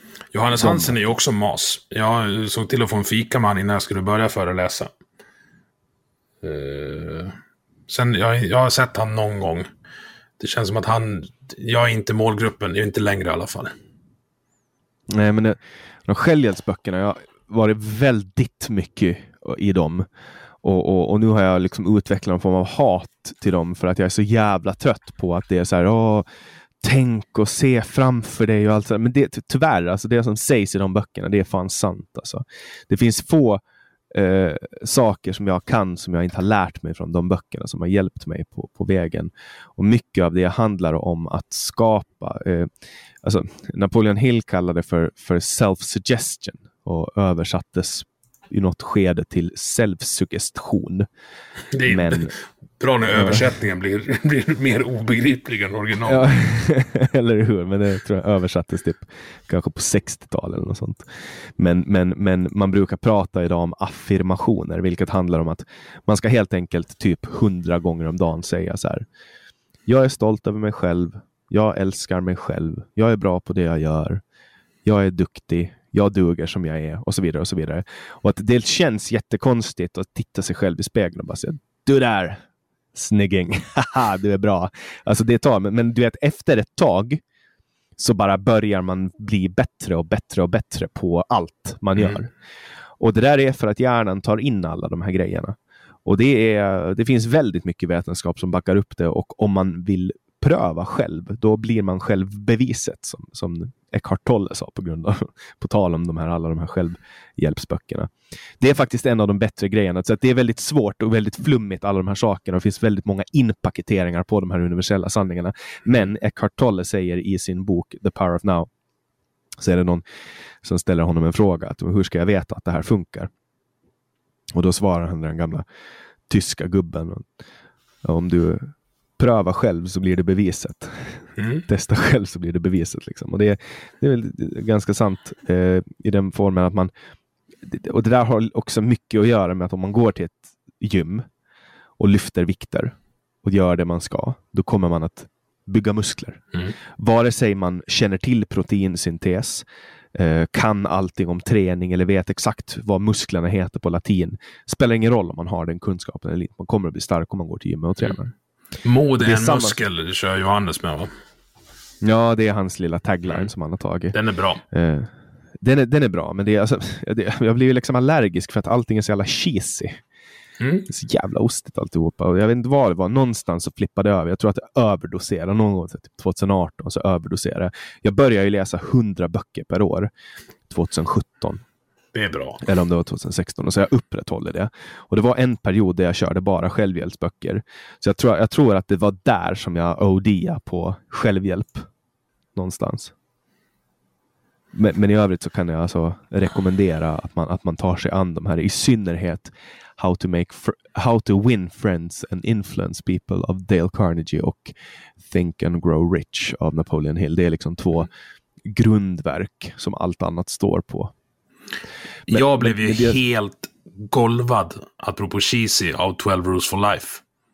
Ja, den är ju helt, helt golvad. Alltså. Helt golvad. Alltså det är så jävla bra. I synnerhet för vuxna med diagnos. Alltså för, så här, du behöver inte ens fundera, du behöver inte ens läsa boken. Ladda ner en pdf med reglerna och så börjar du. Ska du se om en månad, om inte livet är fan så mycket bättre. Jag lovar. Mm. Det finns ju också Seven Habits of Highly Effective People eh, som, som är också en sån här otroligt bra bok. Men, men Jordan B. Petersons 12 Rules for Life, det, den, är, den kommer ur ett väldigt kliniskt perspektiv. Mm. Även, om han, även om han själv är troende så ger han den ur ett väldigt kliniskt perspektiv med mycket bibliska anekdoter. Men, men, men det är alltså en otroligt, otroligt bra bok. Jag tror att när vi tittar tillbaks på den här tidsperioden så kommer JBP ha en ganska... Han, alltså, han har ändrat diskursen i världen på ett sätt som jag inte tror riktigt vi har sett impacten av än. Jag hoppas det i alla fall, för det är en ytterst vettig farbror. Mm. Ja, alltså han är ju också Alltså den heter ju också en, ett motgift mot kaos, är mm. undertiteln. Mm. Vi kan ju vi kan ju gå igenom de här reglerna, så ge en liten eh, kort. Um, regel nummer ett är stand up straight with your shoulders back. Mm. Och två är treat yourself like someone you are responsible for helping. Den är jättebra. För här, man vet ju vad som är rätt att göra. Alltså jag vill också gå ner i vikt. Då kanske du inte ska äta kakor till middag, Emil. Nej, jag vet ju det. Då kanske, hade, om, om, jag hade, om jag hade varit ansvarig för någon annans viktnedgång och skulle coacha dem, hade jag ställt in en burk med pepparkakor vid datorn då på kvällen? Nej, det tror jag inte. Mm. Och nummer tre är också ganska uh, bra. Den är lite på samma spår. Befriend people who want the best for you. Mm. Uh, och fyra. Compare yourself to who you were yesterday. Jättebra. Uh, alltså så här, riktning är viktigare än fart. Det är ja. också någonting som jag har jätteproblem med själv med tålamod. Alltså när jag, när jag ska träna, alltså träna muskler på riktigt. Jag bara för att jag har tagit 180 mark en gång så tror jag att jag ska göra det igen. Och då går jag sönder och då kan jag inte träna på två månader. Så kanske liksom börja lugnt med en hundring, Emil. Mm. Och femman gillar jag också. Do not let your children do anything that makes you dislike them. Den tycker du om för att du inte har barn kan jag säga. För det där är inte helt jävla lätt. Idag är det, tre, idag fyraåringen ritat på väggen igen. Hur gör man då, då Jannik? Kan jag få lite råd? Du får måla om ofta. Ja, nej, hon fick, hon fick torka av det själv. Under vilda protester. Uh, nummer uh, sex här är ganska universell. Mm. Set your house in order before you criticize the world. Den brukar jag hoppa över. För jag är som sagt inte bra på att städa. Men jag har ganska mycket åsikter. Ja. Eh, sjuan då. Pursue what is meaningful, not what is expedient. Ja, det vill säga gör, så här, jag, jag tolkar den som att gör det du vet är rätt. Stå upp och säg vad du tycker i ett rum där det kanske bara är du som ställer upp och säger det. Men om du känner att det är rätt så gör det. Mm. Vilket leder oss in på regel 8. Som ju är den, mm. den, den som har fått mest uppmärksamhet kanske. Mm. Tell the truth, or at least don't lie. Mm. Jag kollade på en föreläsning igår inför min, den podden jag skulle ha spelat in idag med din Jenny X-kollega Anders. Men eh, där, där pratar ni en timme om den här. Alltså att den är, den är svårare än vad man tror. För sanningen, men fan är vi att veta sanningen då, Jannik? Ja. Men däremot ju, vet man vet när man ljuger. Det, för det, det markerar kroppen mot den. Det vet ni där ute. Man börjar gör, blinka och bete sig konstigt. Ja, gör inte det. Ja, men framförallt internt. Alltså du snörper ju upp lungor och, och syretillförsel och så. Du märker ju att du gör någonting fel. Gör inte det. Mm. Mm. Nummer nio. Assume whoever you're listening to knows something that you don't. Det är ju ett annat sätt att säga be humble. Ja. Uh, och, och, det är ju det är som att man, man, man pratar med någon och, och, då får man bara utgå ifrån att de har mer erfarenhet av, av en. Även om de inte har det. Så ska man anta det för att det kan finnas något guldkorn. Alltså även en dum människa kan säga någonting jävligt smart. Mm om man pratar från ett eh, högmodigt, alltså om man talar från den höga hästar. Ja, men så lyssna, lyssna på vad folk säger och snälltolka det de säger. Mm. Alltså om det finns ett sätt att bli kränkt av det de säger, då menar de förmodligen något annat. Om de inte är sossar, för då förstår de inte bättre. Nummer 10. Be, preci be precise in your speech. Mm. Det är motsvarigheten till nian då. Alltså så här, säg, så här, tala ut. Gå inte som katter runt het gröt. Mm. Och 11. Do not bother children while they are skateboarding. Mm. Det var så länge sedan jag läste den boken. Jag har läst den två gånger, en gång på engelska och en gång på svenska. Men jag hade glömt bort alla anekdoter bakom den här nummer 11. Nej, det här handlar ju om att man måste låta barn utsätta sig för fara. Just det, man ska För- låta dem... Just det. Ja, men så du, måste lära, du måste skrapa knäna ibland. För, för att lära dig att Mm. åka skateboard. Antifragilitetsteorin. Ja.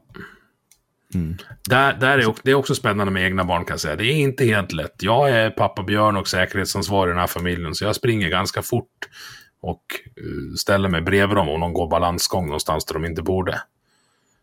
Eh, Det är ja, inte helt lätt. Samtidigt så försöker jag göra en uppfostran där, där, där jag, när jag ska släppa ut dem i livet själv när de är lite äldre. Så pappa är okej med allting som inte har fängelse i straffskalan eller inte orsakar värre saker än ett benbrott. Prova.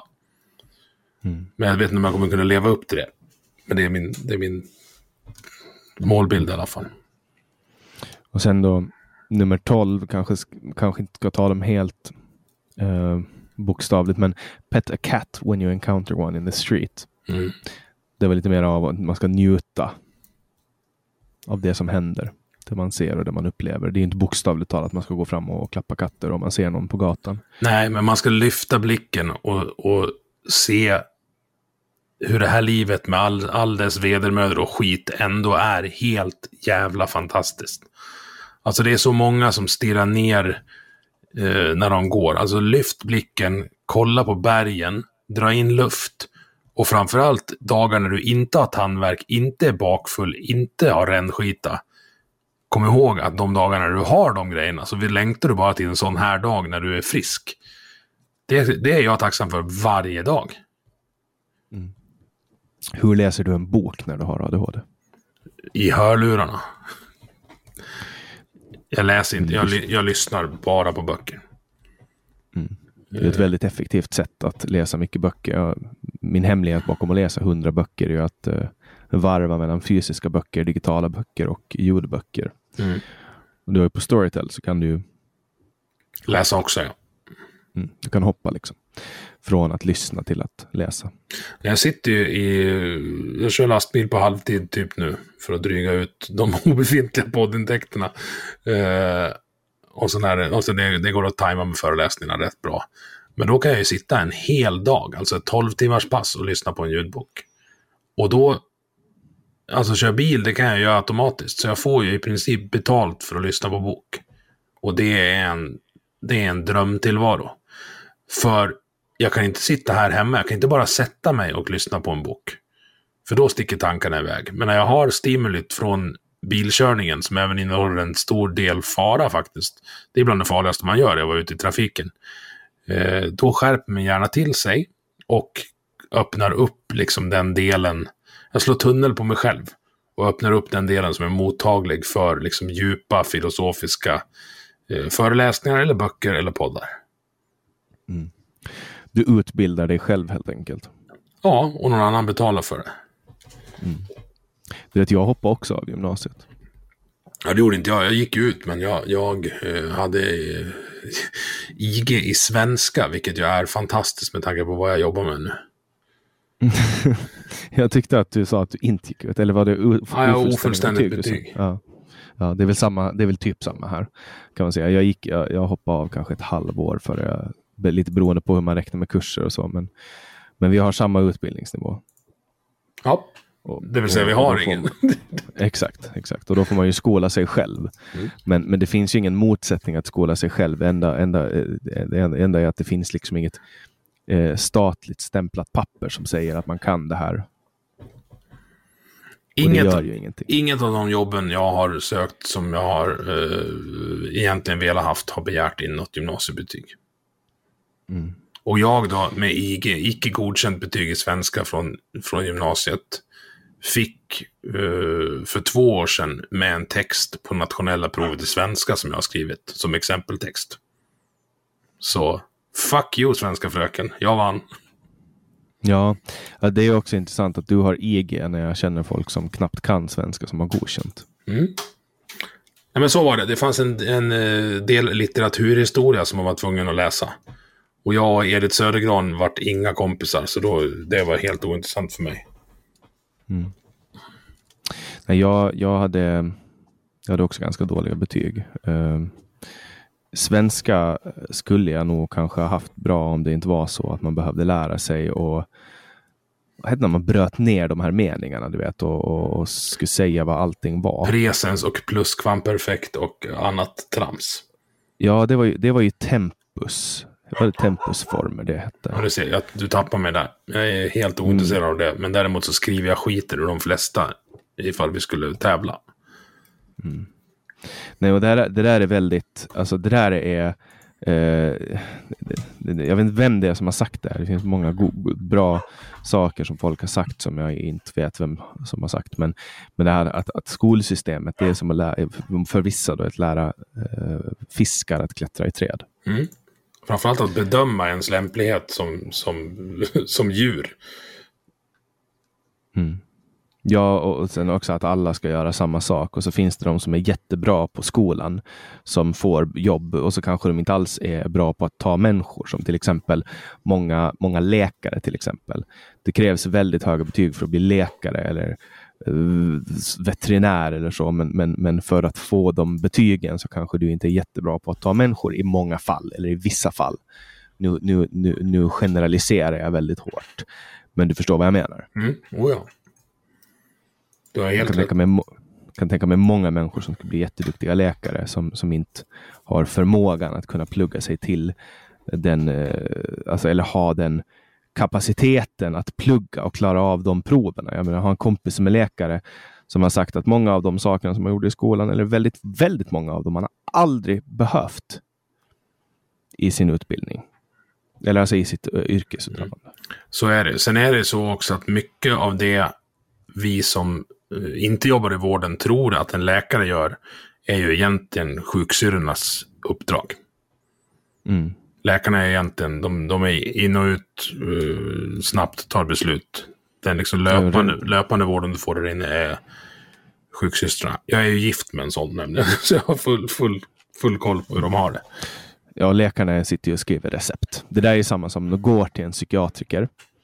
Då kommer den psykiatrikern, så har du fått en remiss och kommer till en psykiatriker, det är en läkare. Men det, och det där är typ det vanligaste som finns, att folk bara, Åh, man går till en psykolog och får ett medicin. Nej, man får inte medicin av en psykolog.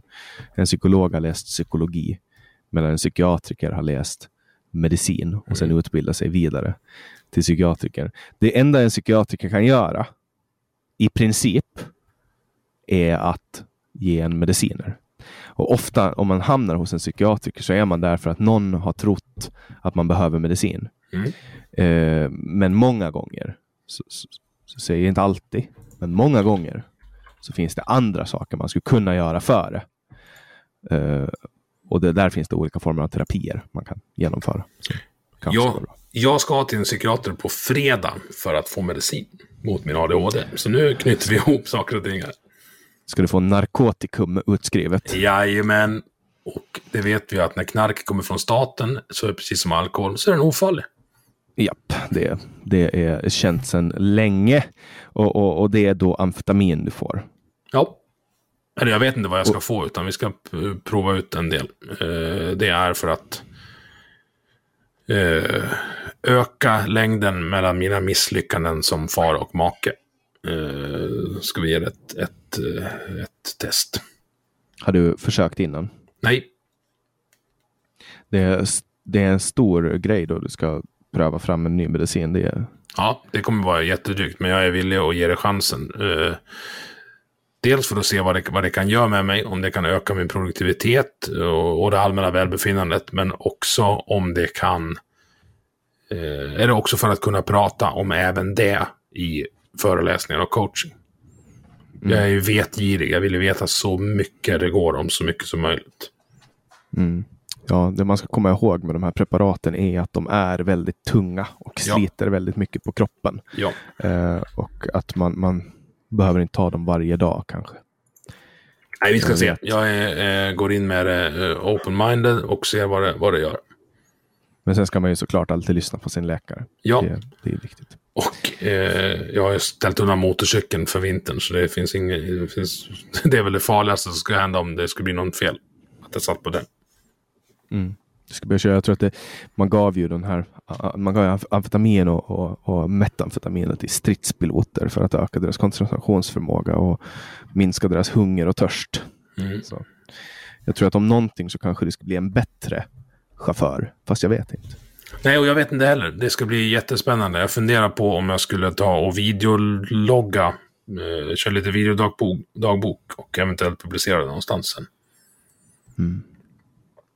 Ja, testar. Emil testar narkotikum. Mm. Rekommenderar det till alla.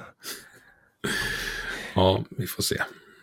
Ja, nej, jag, har, jag har själv eh, tagit väldigt många olika mediciner för min bipolära sjukdom och det, det, det är inte lätt. Alltså. Det, tar, alltså, det tar ofta länge förrän medicinerna börjar funka och sen tar det ganska länge som man ska ha dem i kroppen förrän man börjar få resultat för att kunna utvärdera dem. Därför kan det gott och väl ta upp till ett år förrän du vet om en medicin är bra eller inte. Ja.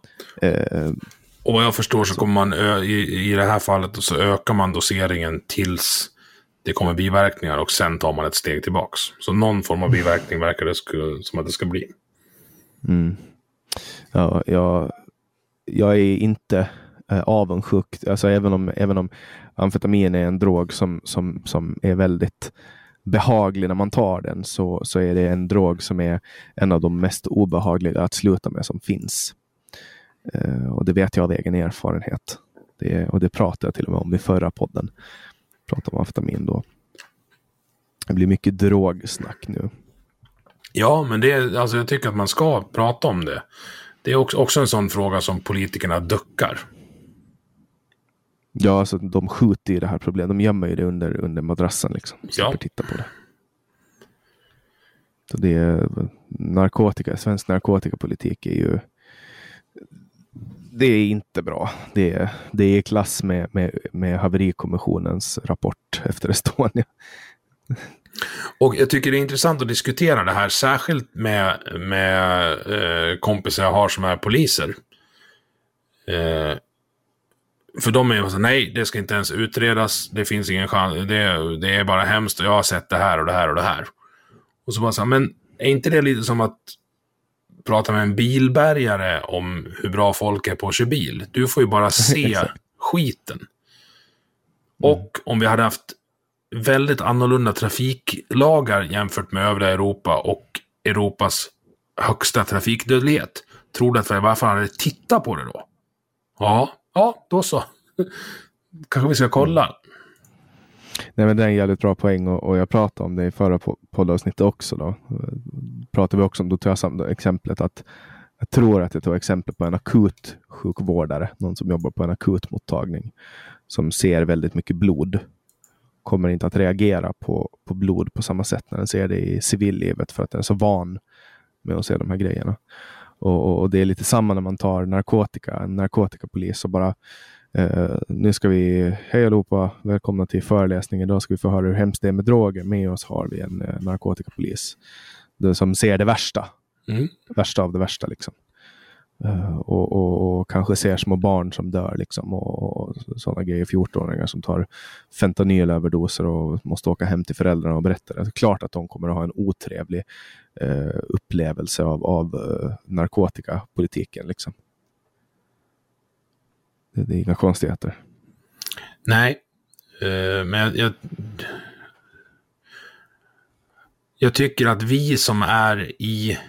Alltså så här, jag vet inte ens om jag är i legaliseringshörnet. Jag är ju någonstans i utred... På, alltså, ge mig en vetenskaplig utredning att fatta ett beslut utifrån. I det, i det de, hörnet, de, ja. finns, de, de finns ju redan, ganska många. Inte på svensk narkotikapolitik. Och det är det, det är det de backar från att utreda. Mm. Det finns ganska må många olika exempel i världen, men det är det som är problemet med vetenskap. Att, att du kan ha eh, hur mycket vetenskap som Det här har jag också tagit upp, jag vet inte hur många gånger jag har tagit upp det här exemplet med åderlåtning. Att man, man väldigt länge visste man att det var farligt att åderlåta personer, vilket, alltså, vilket är att man öppnar upp och tömmer en människa på blod. Eh, jag tror att George Washington bland annat dog av, han var förkyld och så lät man åderlåta honom och, och så dog han. Och, och, det här visste man i typ 20 år i läkarvetenskapen, i medicinkonsten, att det här är fan farligt. Men ändå fortsatt läkare göra det för att de trodde att det var så man gjorde och för att de trodde på det. Att det här är gammal klassisk eh, vetenskap. Liksom. Att det kommer ett paradigmskifte, att, att snart kommer folk sannolikt att vända och bara säga ja, men nu ska vi göra så här istället. Men det tar sin lilla tid. För att det finns fortfarande massa forskning som säger att nej, men cannabis leder till eh, plötslig död. Liksom. Mm. Nu, nu raljerar jag lite, men men det finns väldigt mycket forskning som säger att ja, men gör det här och det här. Det här. Folk kollar ju på, liksom, folk är helt allvarliga fortfarande och lyssnar på Nils Bejerots gamla argument. Liksom. Det är därför jag hamnar i någon slags libertariansk grej, för det är, det är så olika från person till person hur det funkar.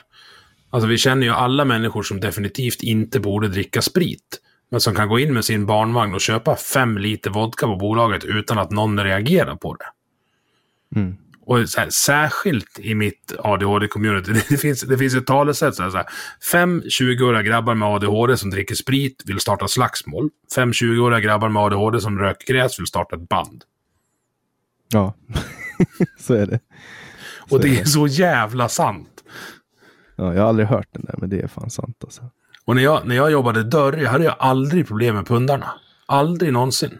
Fyllon däremot. Alltså en pundare som du, eller någon som, alltså en stoner som du ska bära ut, han får du ju en kram av och så bara, ah, nu går jag och äter hamburgare. Prova att bära ut ett 50-årigt fyllo som har somnat på ett piano. Liksom. Mm. Många gånger så, så är ju inte stoners heller på krogen. För att en nack, eller nackdel, vad ska jag säga, vad heter, biverkning av cannabis är att du blir paranoid.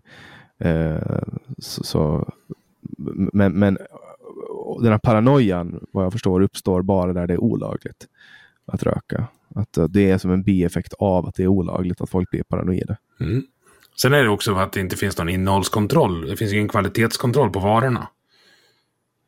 Nej, det har ju hänt någon gång att man har tagit ett bloss för mycket av någonting som är lite för starkt och sen har man suttit där som ett jävla hål i två timmar och fattat ingenting. Mm. Ja, kanske inte två timmar, för så länge tar det inte, men det har hänt. Men du är ett lyckligt hål?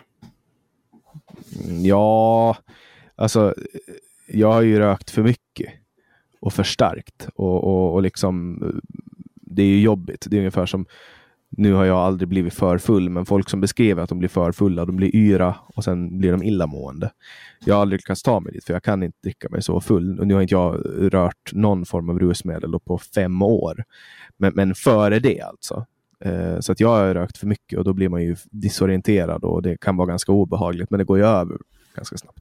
Ja, det har jag, har jag ingen erfarenhet av, eh, tyvärr. Eller tyvärr, ja, som sagt. Erfarenheter blir bra med tiden.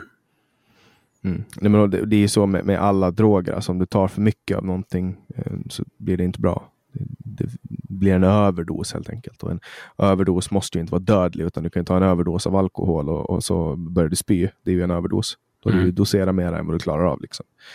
Och Det pratar man ju väldigt sällan om alkoholförgiftning till exempel. Att bli för full och, och, och bli så full att man i princip inte klarar av att ta sig hem. Det är ju en alkoholförgiftning. Då har du druckit för mycket alkohol och blivit förgiftad. Liksom. Mm. En överdos av alkohol. Kan man säga. En överdos måste ju inte leda till död. Eh, men folk är väldigt toleranta för det och, och det här destruktiva drickande som många människor har. Folk ifrågasätter liksom inte.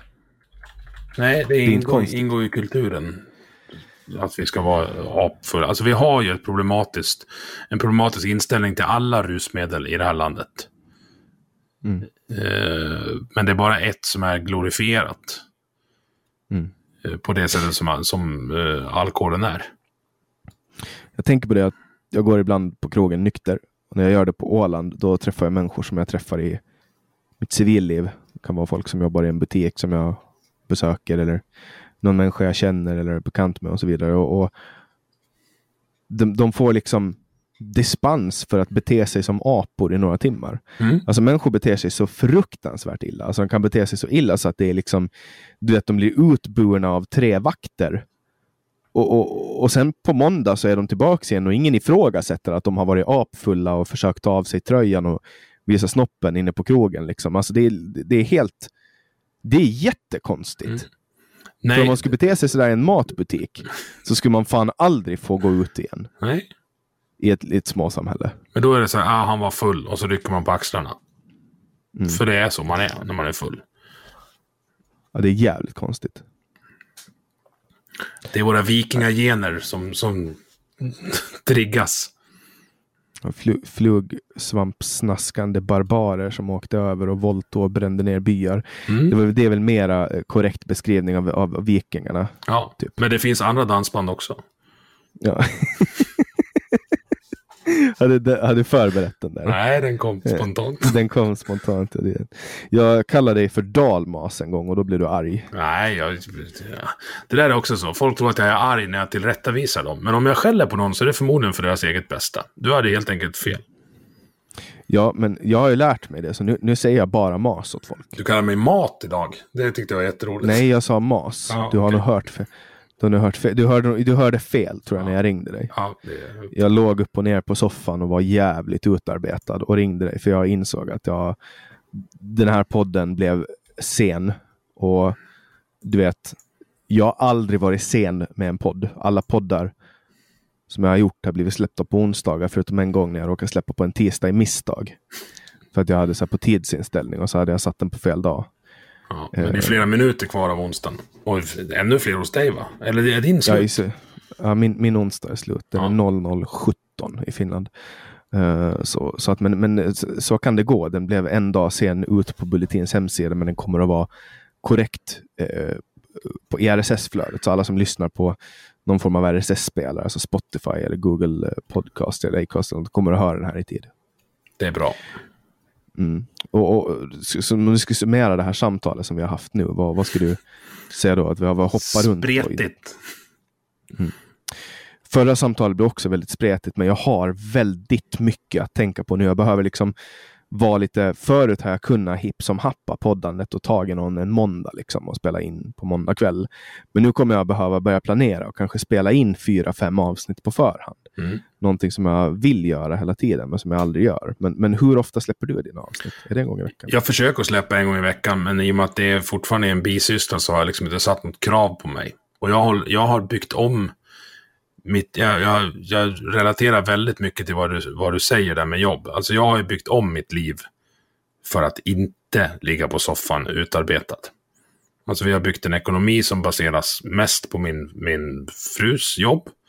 Vilket gör att då är hennes frus jobb, eller då är min frus jobb prioriterat i vår kalender. Alla mina arbetspass, föreläsningar och så utgår från hennes. Men det innebär också att jag behöver inte jobba eh, heltid just nu med, med annat än det jag tycker är roligt. Och det blir mer tid för ungarna. Det blir ingen Harley Davidson till sommaren. Men till nästa sommar kanske när, när föreläsningarna tuggar igång lite mer. Du är eh, typ en hemmaman alltså? Ja, en halvtids, halvtidsarbetande hemmaman som har, har mycket tid över för att eh, leka med barnen, åka på simskola och åka och hälsa på någon häst och gå ut och plocka kantareller och hälsa på farmor och farfar.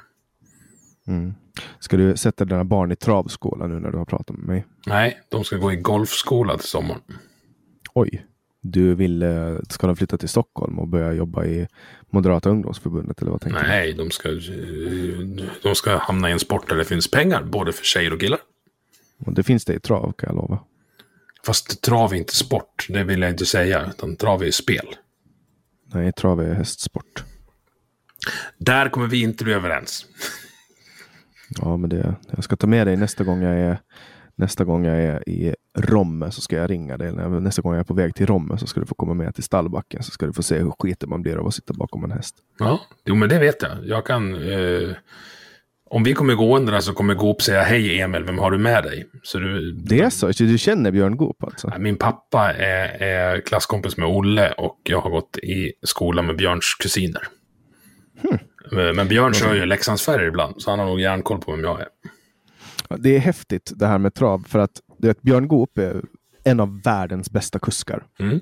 Just nu världens bästa kusk, för att han var den senaste som vann Prix d'Amérique. Och då kan man vara på en travbana. Jag är alltid där med Hadnes-Jonas och han kör för det mesta och jag är med som hästskötare. Och då kan man bara, du vet, man går in i något kafferum och så bara sitter Björn Goop där. Det är ungefär som att gå in på men du, vet, på, du är på en bana någonstans, och, och, en motortävling och så sitter Kimi Räikkönen eller, eller, eller Mika Häkkinen eller eh, Alonso eller du, du, vet Lewis Hamilton där. Mm. Och det, det, är också så häftigt att Jonas som är typ lika gammal som jag, typ ett eller två år yngre än mig, eh, kan, kan liksom vara på en tävling för någon vecka sedan, trav, och så körde han. Och så sitter han bredvid eh, Jorma Kontio som är en av världens bästa kuskar också och bara kör på exakt samma villkor som honom. Det gör trav till en ganska häftig sport mm. i min värld. Så, men jag funderar på att göra någon eh, travpodd och då, då ska jag mycket med stor sannolikhet bjuda in Björn Goop faktiskt. Mm. För att det ska vara jättekul. Det är bra. Ska jag kasta något mer? Ska jag namedroppa mer i trav? Så här? Jag är kompis med Patrik Skoglund också som är nominerad till eh, med Travpodden, va? Nominerad till Guldpodden. Mm, men alltså du, går, eh, du, har du själv hållit på med trav på något sätt eller kollat på trav? Eller? Nej, men så här, jag är från Dalarna, vi, vi känner varandra här. Det är liksom, Skoglund är ju marknadschef på Leksands IF. Mm. Ja, det, det, det, det, sånt, sånt tycker jag är, det, det, det, är lite häftigt. Alltså att, att, man, att Sverige också är väldigt litet på det sättet. Alltså Sverige, det, Sverige är ju toppnationen när det kommer till trav. Det är Sverige och Frankrike. Bäst mm. i världen. Så att alla de här kändisarna kommer att finnas i Sverige. Typ 80 procent av alla de bästa, nu tar jag 80-20-regeln, det kanske inte är så i praktiken, men vi säger så att 80 procent av de bästa i världen är från Sverige, typ, när det kommer till trav. Det är ganska häftigt. Det är jävligt häftigt. Och jag, alltså, jag kan ju respektera och intressera mig för vad som helst som någon annan brinner för. För att jag har brunnit så mycket för mina grejer. Och då är det intressant. Det är mycket det i podden. Alltså jag, jag hade med Robban Klarqvist, han skulle du haft med också. Han är vd på ett av Sveriges största privata assistansföretag. Och han är förbundskapten i Skeleton. Vet du vad det är? Nej. Rådel har du sett från OS va, när du ligger på någon kälke. Alltså Bob? Ja, fast du, du har Bob, då sitter du i den. Du har Rådel, då ligger du på rygg på den. Okay. Skeleton, då ligger du på mage med huvudet två millimeter ovanför isen i banan och så åker du 130 kilometer i timmen. Hur kom de på den sporten? Förmodligen liksom någon fin- norrman som halka. Det är det alltid. Ja, du vet i Finland finns det något som heter kärringkonk. Mm. Men, men, han, är alltså, han är alltså vd i ett av de största assistansbolagen och förbundskapten i Skeleton. Ja. Och en mm. fantastiskt frän människa. Mm. Ja, du får hit me up med lite gäster för att det kommer jag behöva eh, så småningom. Jag eh, har eh, jag ska, jag ska försöka liksom strukturera upp det här och börja leverera igen. Men just nu så alla som lyssnar på det här får, får hoppas jag, jag vill be om, om lite överseende för att jag inte har varit i min bästa poddform. Den här podden eh, är bland det bästa jag vet och jag älskar att kunna sätta mig ner och träffa en ny människa varje vecka och det kommer jag att fortsätta göra. Jätte, jättetrevligt att ha dig här idag, Emil Nilsén. Tack för att jag fick vara med, Annik. Det blir, det blir hos mig nästa gång. Ja, det låter jättebra. Ja, det var länge sedan jag var med i en podd sist, typ april eller maj eller något sånt. Ehm, till er som har lyssnat så vill jag tacka er jättemycket för att ni hakar på podcasten Samtal även denna onsdag. Som eh, ni som lyssnar på eh, RSS kommer att få uppleva. I alla fall inte ni som lyssnar på Bulletin och pluskunder. Jag hoppas att även ni som lyssnar på Bulletins eh, portal och är pluskunder är nöjda trots att det här släpps en torsdag. Eh, I övrigt så vill jag ju påminna er om att ni kan gå in på www.samtal.ax där ni kan tipsa om gäster. får ni jättegärna göra. Jag har nyligen sammanställt alla de cirka 500-600 förslag jag har fått in och tittar på den listan och ser att kan, kan urtolka mönster som människor ni vill höra. Och många av dem som finns med på den här listan har ju faktiskt varit med i den här podden tidigare. Och, och jag har lekt lite med tanken att börja ta in gäster igen som har varit med. Men ja, det som stör mig det är formen. Det är att jag döper mina samtal bara till namnet på personen som är med. Och den enda som har varit med två gånger i ett singelsamtal det är Kai Gryssner och det är parentes 2019 2019 och 2020. Så jag får hitta en annan form för det och kanske göra någon form av specialavsnitt. Men återkom gärna till mig och berätta vad ni har för idéer och tips. Och jag tycker att det är jättekul när mina lyssnare kommer och berättar för mig vad de känner och tycker. Och det är alltid trevligt att få ett Twitter DM eller Facebook vänförfrågan eller Instagram eller röksignal eller brevduva eller burktelefon. Jättestort tack för den här veckan. Jag hoppas vi hörs nästa vecka igen. Jag släpper nya samtal alla onsdagar året runt. Jag heter Jannik Svensson och du har lyssnat på podcasten Samtal.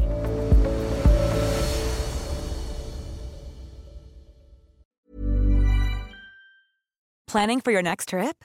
Elevate your travel style with Quince. Quince has all the jet setting essentials you'll want for your next getaway, like European linen, premium luggage options, buttery soft Italian leather bags, and so much more. And is all priced at 50 to 80% less than similar brands. Plus, Quince only works with factories that use safe and ethical manufacturing practices.